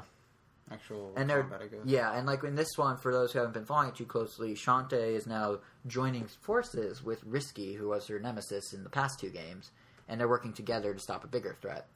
And uh, because of that, you actually get pirate abilities now. So Shantae's gonna get new moves that are piratey, and over the course of the game, she'll start acting more and more like a pirate. So it's just kind of it's an interesting new direction for her because Yeah. it's traditionally been very like belly dancing and hair whipping and like Middle Eastern. Well, yeah, because I mean, she can't transform anymore. She's yeah, no longer a genie. yeah. The, the pirate, the uh, the pirate stuff is kind of filling in the void, at least in terms of theming of the game. Because if you played the second game, you could pretty much guess what happened because. Because now, she, now she doesn't have powers. Yeah. but yeah, But so she's getting them back apparently at the end. So, yeah, or she's doing it to get her powers back, I guess. right. Although I guess she doesn't quite have. Uh, yeah, I guess she has them back in the Kickstarter one. Yeah. so, So, I mean, she'll have them back. Assuming that takes place after, but Yeah, who knows when that Yeah. takes place. But uh, yeah, so that's coming to 3DS. That's supposed to be out before the end of the year. While Half Genie Hero won't be out until they get funded, and then they'll announce a date. yeah, So, but the funding ends, I think, in like 27 days from the time of this recording. it'll, so it'll be fine. They'll be fine. Yeah, I don't know. I don't know if they're gonna hit all their stretch goals, unfortunately, because they have a lot of them. But I mean, it's not No, trending. no, no one ever has to hit all the stretch goals. no, no, but they, but I hope they at least hit the extra chapters because if they have ideas for a But flesh already out hit story, one? Oh, no, they haven't. they haven't hit anything Yeah, yet. yeah, They're they, halfway. yeah, they the have goal. to finish. Yeah, No, it was the other one that we were talking about that already hit yeah. stretch goal. Oh, the other one's doing super well, and that's actually a good transition to the other one. You may be having Shantae as your first game that you're backing on Kickstarter, but my first Kickstarter thing I'm ever going to back is I need to back it really soon before it actually hits this goal. Mighty Number Nine, the excellent looking, if I do say so, um, Mega Man style game that was that hit Kickstarter over PAX weekend, Penny Arcade Expo. They announced it a week ago, and now it's already it hit its goal. It surpassed its nine hundred thousand thousand dollar goal and hit over a million in under forty eight hours, which is nuts. And the reason it did is because of what it is. It's um, In a it's essentially the new Mega Man. Yeah. It's from the creator of Mega Man. Uh, I love the pitch video they Keiji made and- in the what? Yeah, No, the pitch video they made, it's like, like, oh man, I'm so mad, bummed out because they canceled my last three games. Well, you know Yeah. what? I'm just gonna make my own company with with my own games. And with my friends. we're, we're just gonna, you know what? We don't need you. We're gonna go take it over here and make our own. We're, we're gonna have a better company and a better game. And honestly, it looks great. Uh, but yeah, so in a, in uh, Inafune, yeah, in yeah, Inafune uh, basically is making the Mega Man game that Capcom refuses to make. But of course, it doesn't have the name to Mega Man. But it is a Mega Man game. This is Mega Man 11. Like I don't care if Capcom comes, comes Yeah. out with a real Mega Man 11. The fact that he has that he's doing this, this is Mega Man 11. Yeah, it's the first proper sequel. I mean, the last two games were just Yeah. I don't know what to call them. There were still Mega Man sequels. 9 and 10. but- yeah, nine. and He was 10. involved in those, No, I believe. Well, yeah, I mean, there were still sequels, but there were still like They were throwback. like- yeah, there were nods to like, oh, I mean, this is another like. This is a new Mega Man. This is like this is almost like the jump from Mega Man to Mega Man X. Mega Man, no, it's be like from Mega Man Nine to this because I mean Mega Man, no, no, not Mega Man Nine, Mega Man Seven. Yes, that was on Super Fair Nintendo. enough. That actually had like improved visuals and blah fair blah. enough. I And then it went back to eight bit, and now it's going back to yeah. I don't know. Well, I meant in terms of like gameplay. I meant in terms of like gameplay changes more so Oh. than like Mega Man X was a little different than Mega Man. This is a little different than Mega Man Yeah, X. yeah It's but kind of like Mega Man X and the Mega Man series went on at the same time though. Oh, that's true. Yeah. Well, this will too. Which could've been Mega Man will keep going one day if Capcom ever brings it back. One of my favorite like complaints from people I hear is like, oh, when they're looking for the games, like they were on Mega Man Nine, they're like, oh, Mega Man Ten, like how did they go from Mega Man Three all the way to Mega Man X? Yeah. they didn't think. They didn't realize the they were separate. Yeah. yeah. But so the thing with with my, my number nine is just for those who haven't heard about it. Um, it's a pretty straightforward idea. It's basically the run and gun shooting platforming gameplay of Mega Man. Difference being uh, you're gonna have eight diff- difference being it's in HD, and it's starring this new guy, this new guy named Beck, who has a who has a buddy named Call, Beck and Call. Uh, It's like uh, Mega Man and his roll and yeah Mega Man and Roll, but this one works better. Because he was Rockman, so rock and roll. Oh my god, I didn't even think of that. Yeah, rock and roll, beck and call. Man, that they know their puns. They're good with their English puns. Anyway, so there's gonna be eight. Originally, there are gonna be six. It already passed this, the the necessary stretch goal. Now there's eight stages included. How it works is, tell me if you've heard this one before. You play through the stage, you beat the boss, you get the boss's power. You go to another stage, rinse and repeat seven more times. Sound a little familiar? Yeah, Yeah, it's Mega Man. um, so so far they have those two extra stages, and that's literally like the big That's how it is. That's what it is. It's straight up Mega Man. So there's they've already passed a couple stretch goals. They have, they now will have a new game plus mode, which will be harder in a turbo mode. They're gonna have a making of documentary. They're closing in on a uh, console version, which will include Wii U, and that's now I I tweeted I'm gonna back it when they approach Wii U. They're getting that point, so I better go back it soon. Um, know it's gonna be your funding. That's it's gonna, be my twenty dollars or whatever that's gonna push it. Yeah. That's what I want to do. I want to be the guy that gets it to Wii U. But I feel like I won't time it right, and I just won't be able to contribute at all. You'll be one of those people though. You'll be like within the ten, and you can still have it. or I'll just back it. I hope push something. it. I'm, I yeah. I'll be like, I'm responsible for the Wii. Me personally, my twenty dollars made the Yep, difference. that'll be your tweet of the day. Yeah, right. Uh, it actually will probably. but in addition to the, um, you know, the core Mega Man gameplay, they are doing even the plot not all that different. It's like in the other one, it's like oh, Mega Man has to fight the you know all the various mans. This one, it's like oh, Mega Man has to go fight all these other robot people. So, or not Mega Man, Beck. So Beck is my is number nine of nine robots that were built. Makes sense. Mighty number nine, and he has to go fight the other previous eight who have been infected with a virus. So that's where the run and gun gameplay comes in. That's where all that happens. But in addition to that, they're adding a new twist in it, in that Beck, unlike Mega Man, can transform. So they didn't give any concrete, this is what we're going to do, but they gave examples of potential gameplay ideas, like maybe one of the powers he gets transforms him into a tank and he can roll over spikes. Or maybe um, he has magnets for hands, he can walk up walls, like a grapple, grappling sort of deal. So, or a rock climbing sort of deal. So they're giving him a little more free freeform, I guess. Like they can play with level design a little more than just left, right, up, down. They can have him go like on ceilings and all sorts of other stuff. So Yep. it could be cool. But uh, in addition to Inafune being involved in the project, there's also a couple other Mega, Mega Man not- notable people, including the uh, character designer of Mega Man Legends. The composer of the original Mega Man soundtrack is doing the music. And by the way, the theme song they have in the Kickstarter video sounds is very catchy. I was humming it like the rest of the day when I watched that video. And they have uh, the level designer of the first Mega Man and the character designer of Street Fighter 3 Alpha. So a bunch of Capcom people jump ship to help make this. So it really is going to feel like Mega Man in every possible way. And they also have eight four. Uh, I think it's called eight four play. They have like uh, well, the like major sites that help Yes. lose our train of thought. They have a company that does this sort of stuff, like helps with translation of games and helps get games, like you know, more Japanese-oriented games to the states and whatnot. There, and as a podcast, among other things, they are helping with the process as well. So it will be like done right. Like it's not gonna be like a weird. Oh, this company's in Japan. They're a small company. Gonna have a weird janky English version. No, they have like pros doing it. So, so yeah, it's um the plans to release it next spring, and hopefully Wii U goals hit. Uh, there might also even be a handheld version. They're not confirming it yet, but Renegade Kid, makers of Mutant Mudds and the upcoming Treasurenauts, they're having a, they had a back and forth Twitter conversation where they basically offered, "We'll make the handheld version for you guys. If you guys want to add the goal, we'll do it." So I hope that pans out because I mean the Mutant Mud guys seem certainly capable of pulling this one off, and it this game seems like a great fit for a 3DS. Yeah. I still think I'd get the Wii U one for the HD graphics, Yeah. but and the Miiverse integration, which I assume will be there. But I don't know. The more systems it's on, the better. Like it you seems like a have cool no project. way to play. I mean, you have no way not to play. So. Exactly. But uh, we have a link if you're interested in backing it. We have a link once again, like we do with Shantae, in our blog post, episode 52. Let's get ready to rumble. Man, what a time we're in I know. I love this. How everyone's just making indie games. Like if they want to make a game, they just make a game. if only um, Shadows of the Eternals was.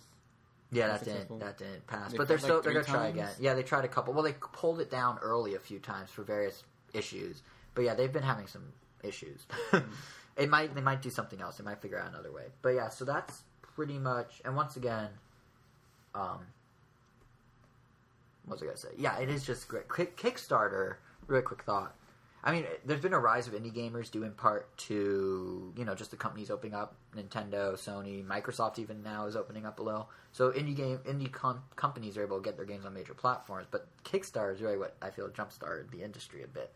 Like they used to have to secure funding their own ways. Now, bam, anyone can make a game if it you know if they can impress enough people about it Yeah. it like it could it's a very cool time to be in games because you have the big blockbusters and you have all these great indie projects the downside of course is that many of these projects probably will never see light of day so you see all sorts of cool ideas that just never happened and you have to commit your money like a year in advance and who knows the project could then not come out and then they return your money so it's not even a guarantee if it passes like if it gets enough backing my my number nine and Shantae are because they're from very established developers, but like those indie projects that are like one guy in his garage. I've heard of some being canceled already. So, Yeah. But yeah, so that's pretty much it for news. Of course, we do have game impressions. So um, the two big ones are naturally the episode, the episode uh, title, I guess is the word I was looking for. So we have Pokemon Rumble U, and then we have SteamWorld Dig. We're, uh, I'll let if I guess you can kick off with Pokemon Rumble U since that's the big the big one at play, and then I'll talk about SteamWorld Dig. And actually, an interesting little story when I get to SteamWorld Dig about that game's rise to fame because it was not a traditional one. It was Oh. they they had some. It was interesting. It was very grassroots. But yeah, go ahead, uh, Pokemon Rumble. So I may be tired with the core Pokemon formula, but that by no means means that.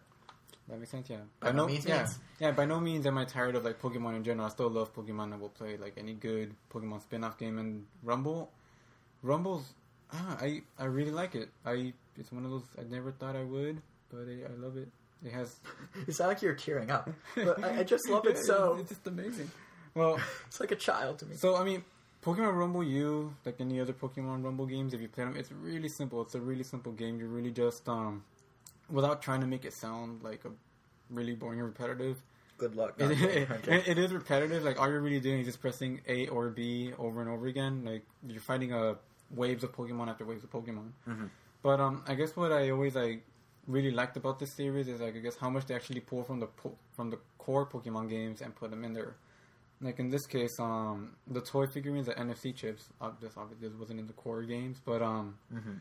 they let you customize them to the point where you could pick any move. Like you could change their moves. You could give um, um, I don't know, Thunderbolt on the A button and I don't know some other button on the, and some other attack on the B button.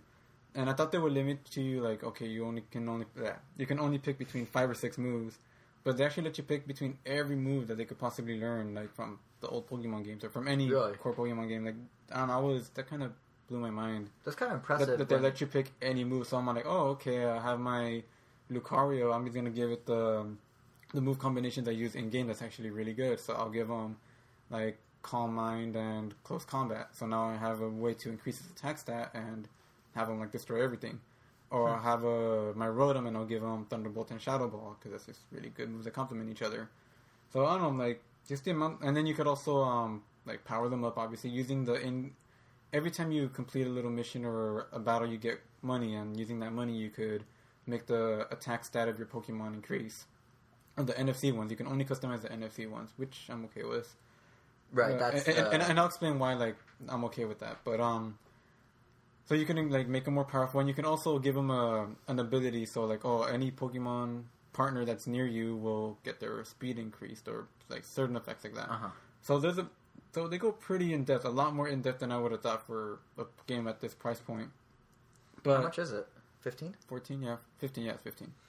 But um, but you don't need the NFC twist to beat the game. You could beat it with just the Pokemon they provide you with, and they give you a ton of Pokemon. Every time you finish a mission, you get like maybe ten new Pokemon, Hmm. and that becomes a problem with the UI. Like when you start a mission, that let you pick the Pokemon, but I guess there's no real solution for this. Like you literally could have, it seems like an unlimited amount of Pokemon at your disposal.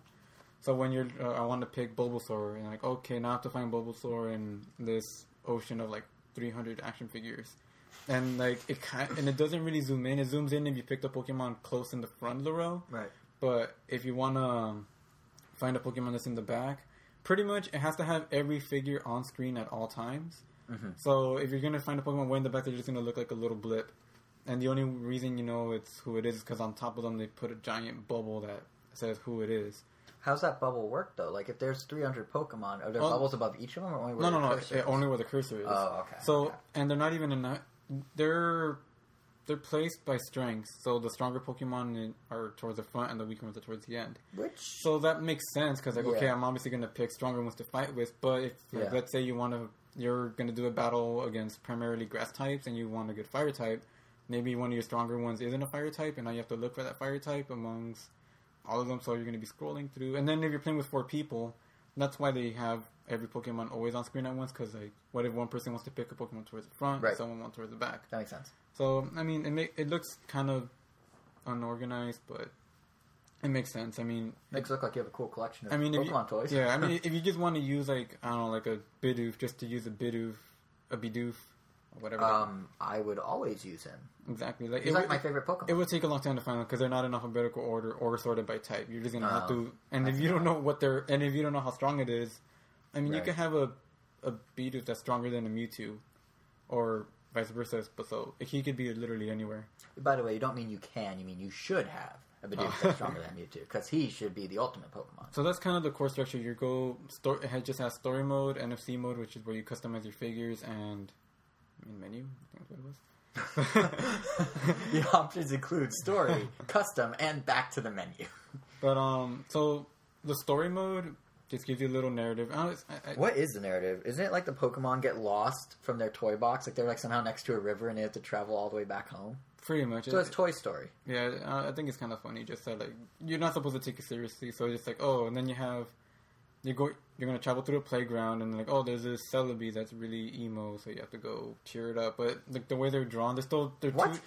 Two, Wait, what? they're two D. There's They're, an emo Celebi that you have to they're two D okay. drawings, so like they look like babies. Like when they show like one uh the area after that is like a train station or something, Mm-hmm. and you have to fight like a, a Rayquaza, and it just looks hilarious. It looks like yeah, it just looks like a baby Rayquaza. Like it has like a giant head and a It's tiny like super chibi. Yeah, basically, yeah, they're all super chibi. Well, they so- match the toy design, right? Because the toy. Well, no, no. The, well, the drawings themselves don't, just because Oh, they're just the- sketched out kind right. of things. the but- poly, the polygon. yeah, but the in-game models match the toys, and um, usually you are just kind of like, I'll just say defeat every Pokemon, and you're just doing just that. But other times I'll say like, oh, defend the fortress, or um, defeat these certain types of things in a certain way, or like they give you objectives that like don't destroy the the the space shuttles and stuff. So the space shuttle. Do Yeah. they go in NASA? yeah, the, the, Does NASA collect Pokemon toys? well, no, but um, I wish they did. they probably do have some on their. I wish they sent Pokemon to space. That'd be a good first contact with aliens. Here's a Pikachu, guys. Yeah, but Wait, what you were saying? Sorry, I just Oh, yeah, that, that space shuttle thing threw me off. So besides having all these objectives, like after you beat the mission, there they have sub objectives like oh beat this mission using Pokemon under this ability. With I mean with an attack stat lower than this, Right, right. or beat them using three grass types, or you make sure you use a certain type of attack, or without taking this much damage, or blah blah blah. So I don't know they. It can get challenging pretty fast, and that's what I really so like there about is it. It's, some depth, oh yeah, like it's simple, but it has a lot of depth to it too. right? Yeah, because the core the core gameplay isn't it just like once you pick your attacks and assign them to buttons, the actual act of defending, the actual act of fighting, the actual act of all that is just running around smashing buttons to yeah. some extent, right? So their strategy beforehand, during it, I mean, you could kind of win using the same strategy, but also, I mean, there's all the obvious. Okay, you don't want to like get, you don't want to go headfirst into like 20 Pokemon if you're by yourself, because then you're gonna get swarmed and get killed pretty easily. right. But you could have like a teammate and give him like I don't know Thunder Wave, so he could paralyze some Pokemon, so you could then go and attack, or you could have like I don't know someone else like I don't know just let them power themselves up for a while Yeah. while you go and clear the room for them. But there's always four people there at once, so it's like a definitely a party game. Right, right. And whether there's yeah, so they're AI if they're not human. yeah, So no, how long is the game? I mean, because they can have endless amounts of these little missions, right? There's it's a pretty long game.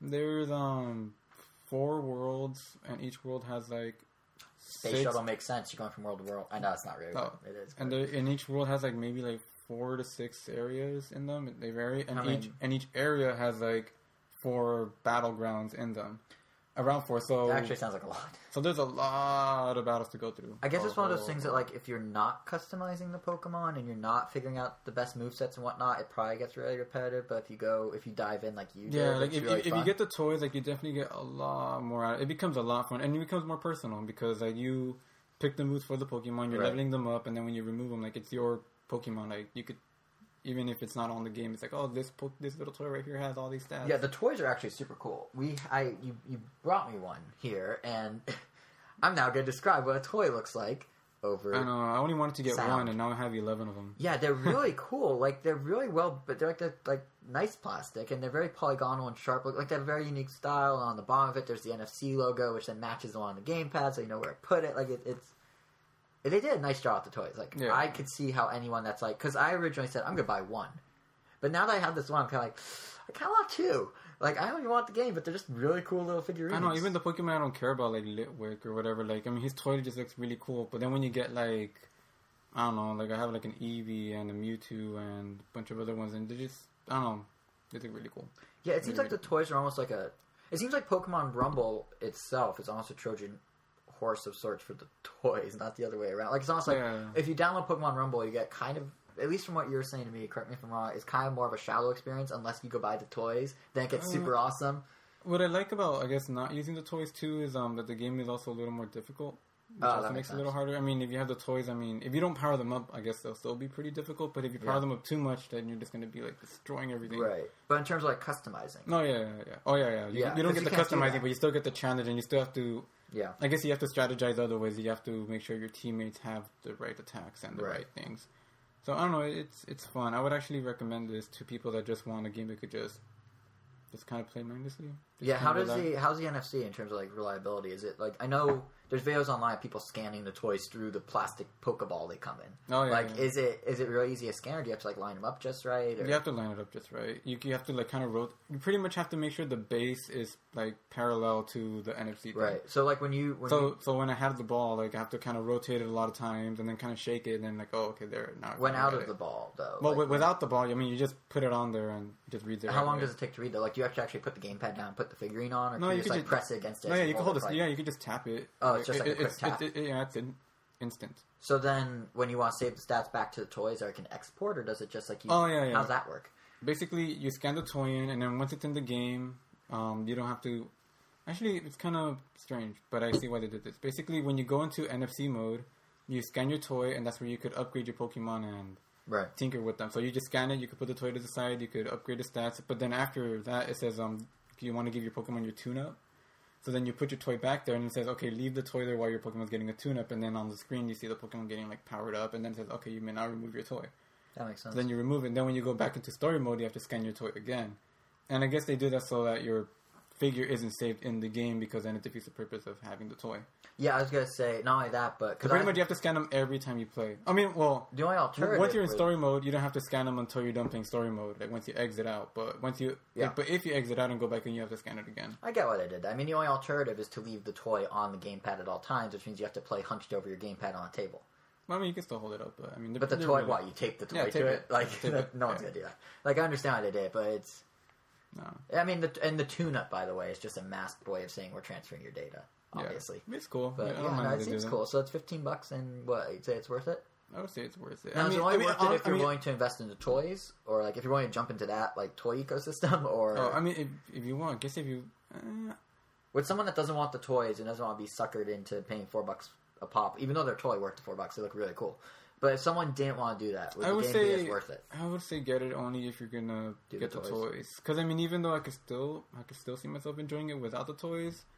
I would rather play Pokemon Rumble on the Wii or the other ones because those have experiences that are still deep even without toys because they have different hooks. They each have a different thing. That makes sense. So yeah, I would. So basically, if you want the Wii U version, you're getting it to use that NFC ability. Yeah. Like, that's the hook. and obviously, like if you happen to have a Wii, just um play the demo of the first Rumble to see if you're even into that kind of Right. gameplay style because it might not be for anyone. Yeah, it's really like action, like rapid fire brawling, like Yeah, so- mass brawling. yeah, so it's fun and chaotic. I mean, you could lose like your Pokemon's location pretty easily, but it- it's just really fun. I don't mind it. Does it really? It doesn't really use the HD graphics too much, does it? Like it's still pretty fundamental. No. like the geometry No, of it's yeah, still really yeah, simple, it's right? really simple, but I mean, it looks cool. It has really nice lighting, so everything looks very plasticky and really right. glossy. So that it has that. See, that's cool, and that's something that Disney Infinity and Skylanders are, isn't doing. Is that Nintendo's not hiding the fact that these are toys. Like they're almost making the toy. Like it works out nicely that they picked a game with toys as a theme to make toys for. Yeah. But it almost like they complement each other. Like it makes sense.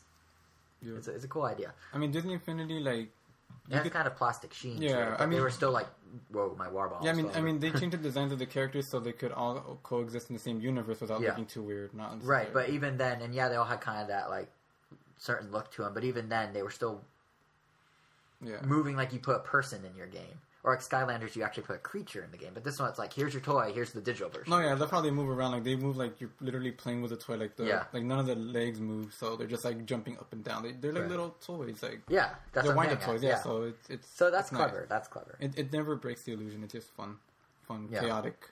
It'll be interesting. It'll be interesting to see if they release a second set of toys. Honestly, like one thing I, when I, when I was playing this, I was like, oh man, if you could use two gamepads and just create like kind of going back to core Pokemon, like you could have your own team in toys, power them up in your game, and then if you go to someone's house and you want to battle them, like you put your Pokemon that you're fighting, and then they put their Pokemon that they're fighting with, and then if you want to switch out, you take out the toy and put another Right. toy. Very cool. Because I mean, the battle system that they have there could I could see working for like a little like Pokemon battling, just run around Yeah. and have your four moves. I mean, Yeah. same strategy, but who knows? I mean, the possibilities are there. I'd like to see what Nintendo comes up with next, and this is Yeah. a valiant first effort, I would say. I'm really yeah. I'm really curious to see what they do with NFC going Yeah, forward. I, I, feel a lot of reviews were too harsh just because they were kind of. Um, well, like from my, what I got out of those reviews is that a lot of people didn't really do much with the toys. Like they were like, "Oh yeah, I customized with the toy." But like you seem to have dove into that. Like people that are like really big on training Pokemon. Like, granted, this isn't training Pokemon from what I can tell, but it seems like the that knowledge helps in this game. Yeah, like knowing what moves Goodwill was well. yeah. And, like, so it's, it's like a good really team. it's like a big giant fan service game kind of. Yeah. Yeah, you definitely get more out of it if you've played the previous core games, so. That makes sense. Yep. Knowledge is power. Knowledge is power, Yeah, but yeah. as is NFC Pokemon toys in this game. Yeah, so I dig it.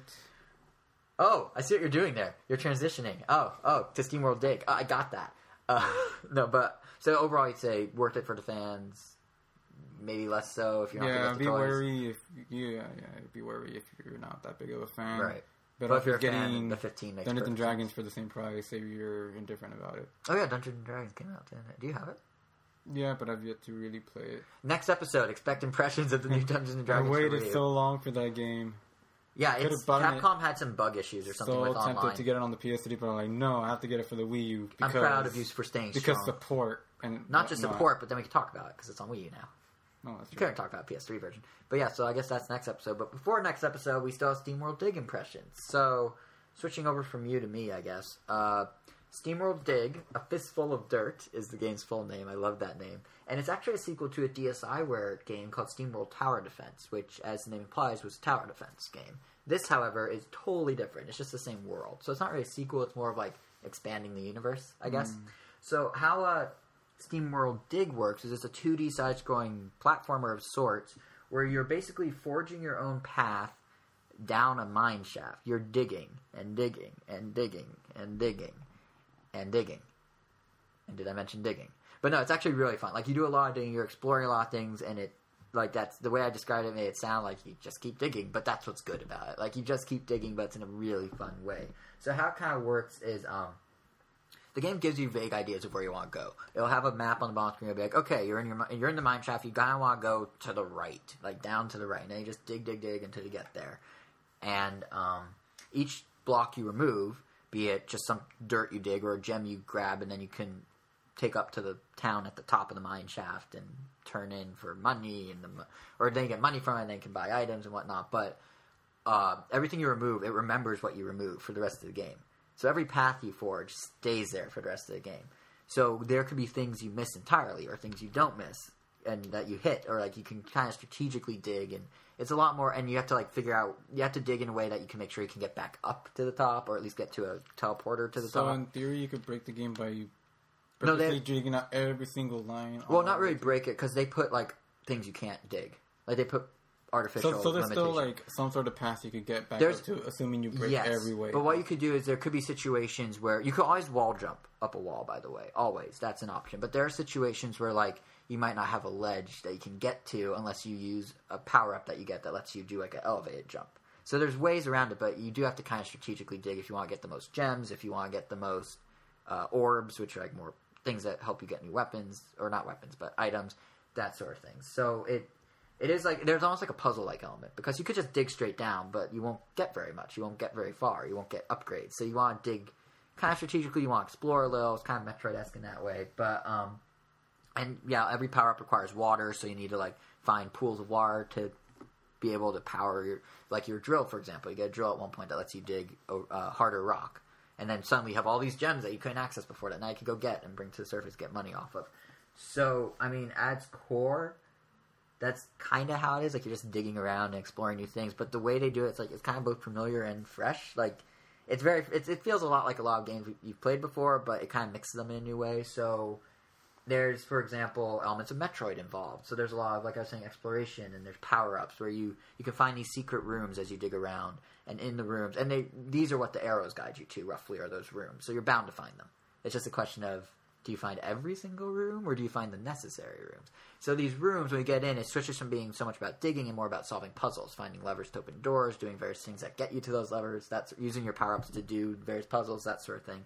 And then when you get the when you beat the puzzle, you go to a room, you get a new upgrade. For example, a super fast running ability that works just like Samus's, like literally like the same like fade effect as you're running. You know what I'm talking about? Where it's like Yeah. three sprites stacked, and then like and literally to exit, it's like the same exit too. You run over a platform that disintegrates under you, so you have to run. You can't walk. Teaches you the move. No. Identical in Metroid, but um, so there's there's that exploration involved. Then you also have some elements of Mr. Digger, the uh, not Mr. Digger, Mr. Mr. Driller. Driller. I was mixing up Dig Dug and Mr. Thank you, Mr. Driller, uh, where you have a limited supply. So yeah, you can keep digging and digging and digging, but at some point your light goes out, and if your light goes out, you can't see what's a gem and what's a piece of dirt. So you have to go back up to the surface and get more light, or you have to um, defeat little enemies along the way to get more light as a power up, as like a little uh, item that Yeah. appears when you kill them. That's like Mr. Driller in the sense with Mr. Driller, you could keep digging, but you had to be careful of air resources, or else you lose the puzzle.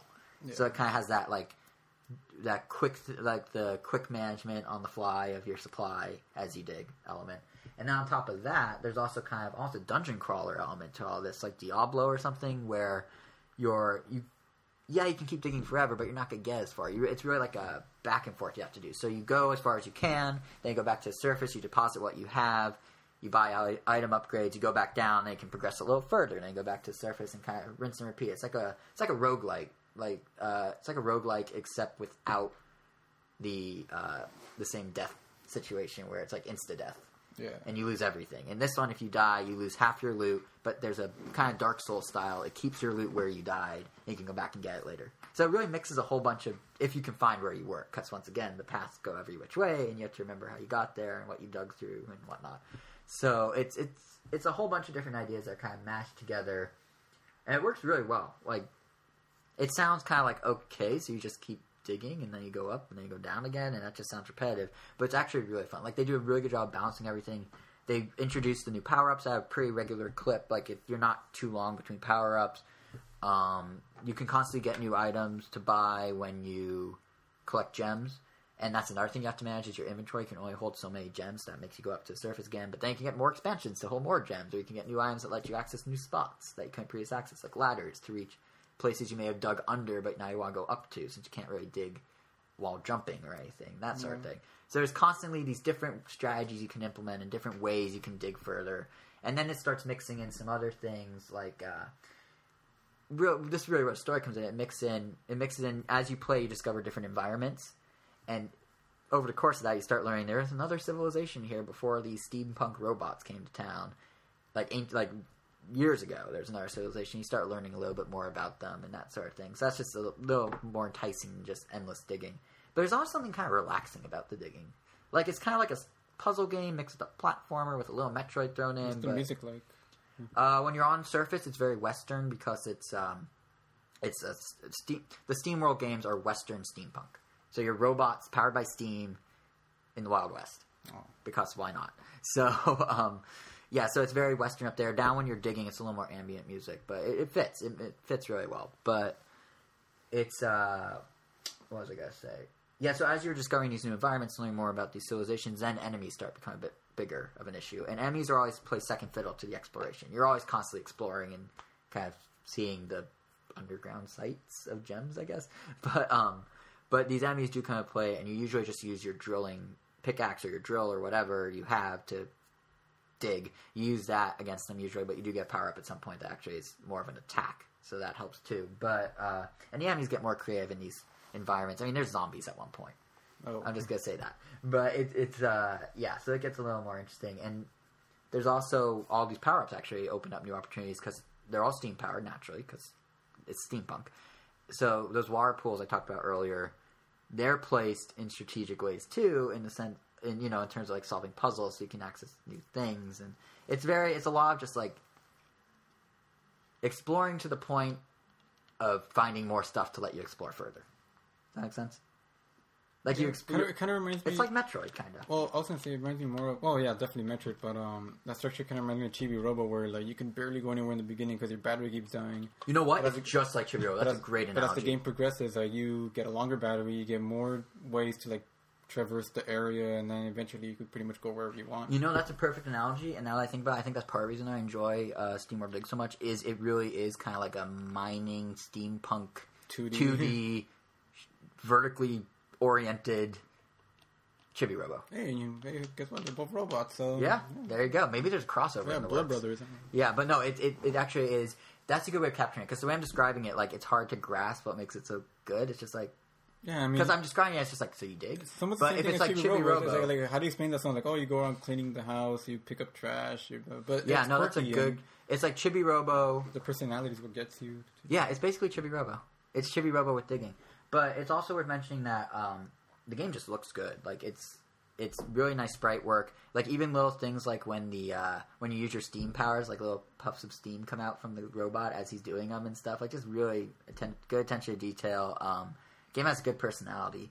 Like there's some robots on the top world that you could talk to. Each has a personality, and they all talk very Nintendo-y, like gibberish voices, Oh. like kind of Banjo Kazooie rare style. So the game just fits on Nintendo platform. Like it makes sense for Nintendo system. It, it is really fun, and um, I'm trying to think if I forgot anything major. I mean, the game itself isn't particularly long. Most people are able to be in like five to eight hours. I'm somewhere in the middle there, but it can get up to more than that if you try and get every single item. And it does have replayability because while the structure is roughly the same, the gem placement and the orb placement, orbs once again being the extra stones used to upgrade beyond just paying for items, those are somewhat randomized from my understanding. So if you go back and play again, it's going to be a different experience. You're going to be forging different paths and discovering things in different ways. Hmm. Although ultimately, it's still the same end goal. So it's like Yeah. kind of a new experience, I guess.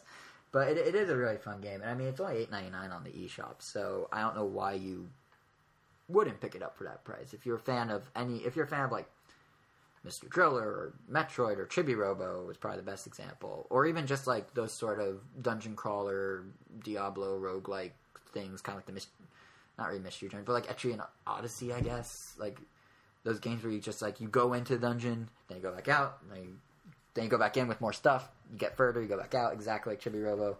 Like if you're into that sort of thing, it's it's really fun, and it's actually really fun if you're not, to be honest, because like I'm not big on Etrian Odyssey, I'm not big on dungeon crawlers, but I I guess the lifting that idea of the back and forth and then plopping it into the saying of SteamWorld, I'm okay with that. It's fun. I, I definitely recommend it. It's, it's probably one of the better. Like the eShop has a lot of good games, but it's definitely up on the top tier. I'd say. Like Um, I really you enjoy put it. on the must-have list. Like, Yeah, I would like, say- Mudds and Yeah, I would say if you're like if you Shantae if you're the type of guy that like download or girl type guy or gal that downloads uh Mutant Mudds and Shantae and all those like oh these are like this is what the 3DS eShop's all about. If you're on top of that sort of stuff, this is one to add to the collection for sure. It's just it's just good. Like if you're if you have any it's as a 2D platformer, it's I mean not a true platformer, but as a 2D like exploration game, it's good. It's good no matter which lens you look at it through.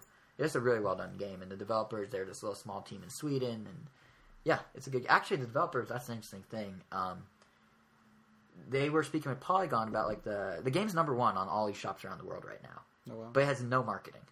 And they were talking about Polygon with to Polygon about how that happened. And essentially, um, they first announced the game back in March, and we actually covered it here on the show in March. And we were both kind of like, "Oh, that could be cool, I guess." Remember, we are like, "Oh yeah, it could be nice."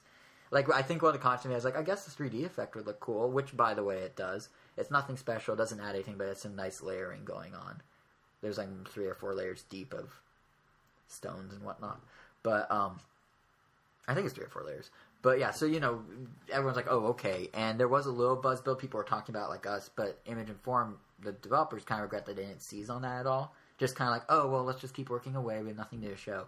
Then they just released the game, and then the buzz started built from there. And Tab put it in uh, that indie game spotlight they did in Europe, which we Oh. talked about. And then like people started tweeting about it. There were forum threads about it. People are doing video reviews, and it organically got popular. They have yet to make any marketing decisions, like any put down any marketing money.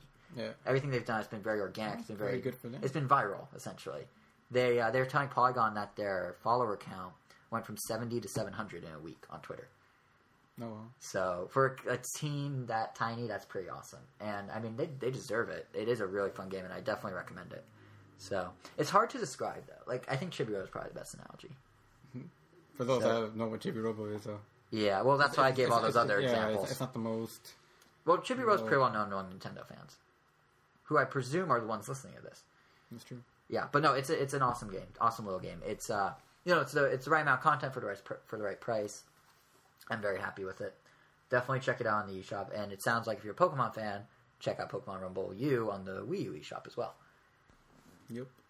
So I think with that, uh, I think that pretty much does it for this episode of the Nintendo podcast. Uh, as I mentioned when we were talking about 2DS, definitely check out my article on the 2DS called "Why the 2DS is Actually a Good Idea." That's an extra on the site roundtown.com. Um, we covered a good chunk of what I said in it, but you know, just for like a broader picture, that's probably better organized thoughts on it. Definitely check out the article. Uh, also, as always, we'll have more extras coming up on the site going forward, so stay tuned. And between now and our next episode for even more article editorial goodness, I guess. Um, you can also the easiest way to stay in the loop about that is probably to follow us on Twitter uh, at Ram Nintendo, or you can do us individually. I'm JSR7.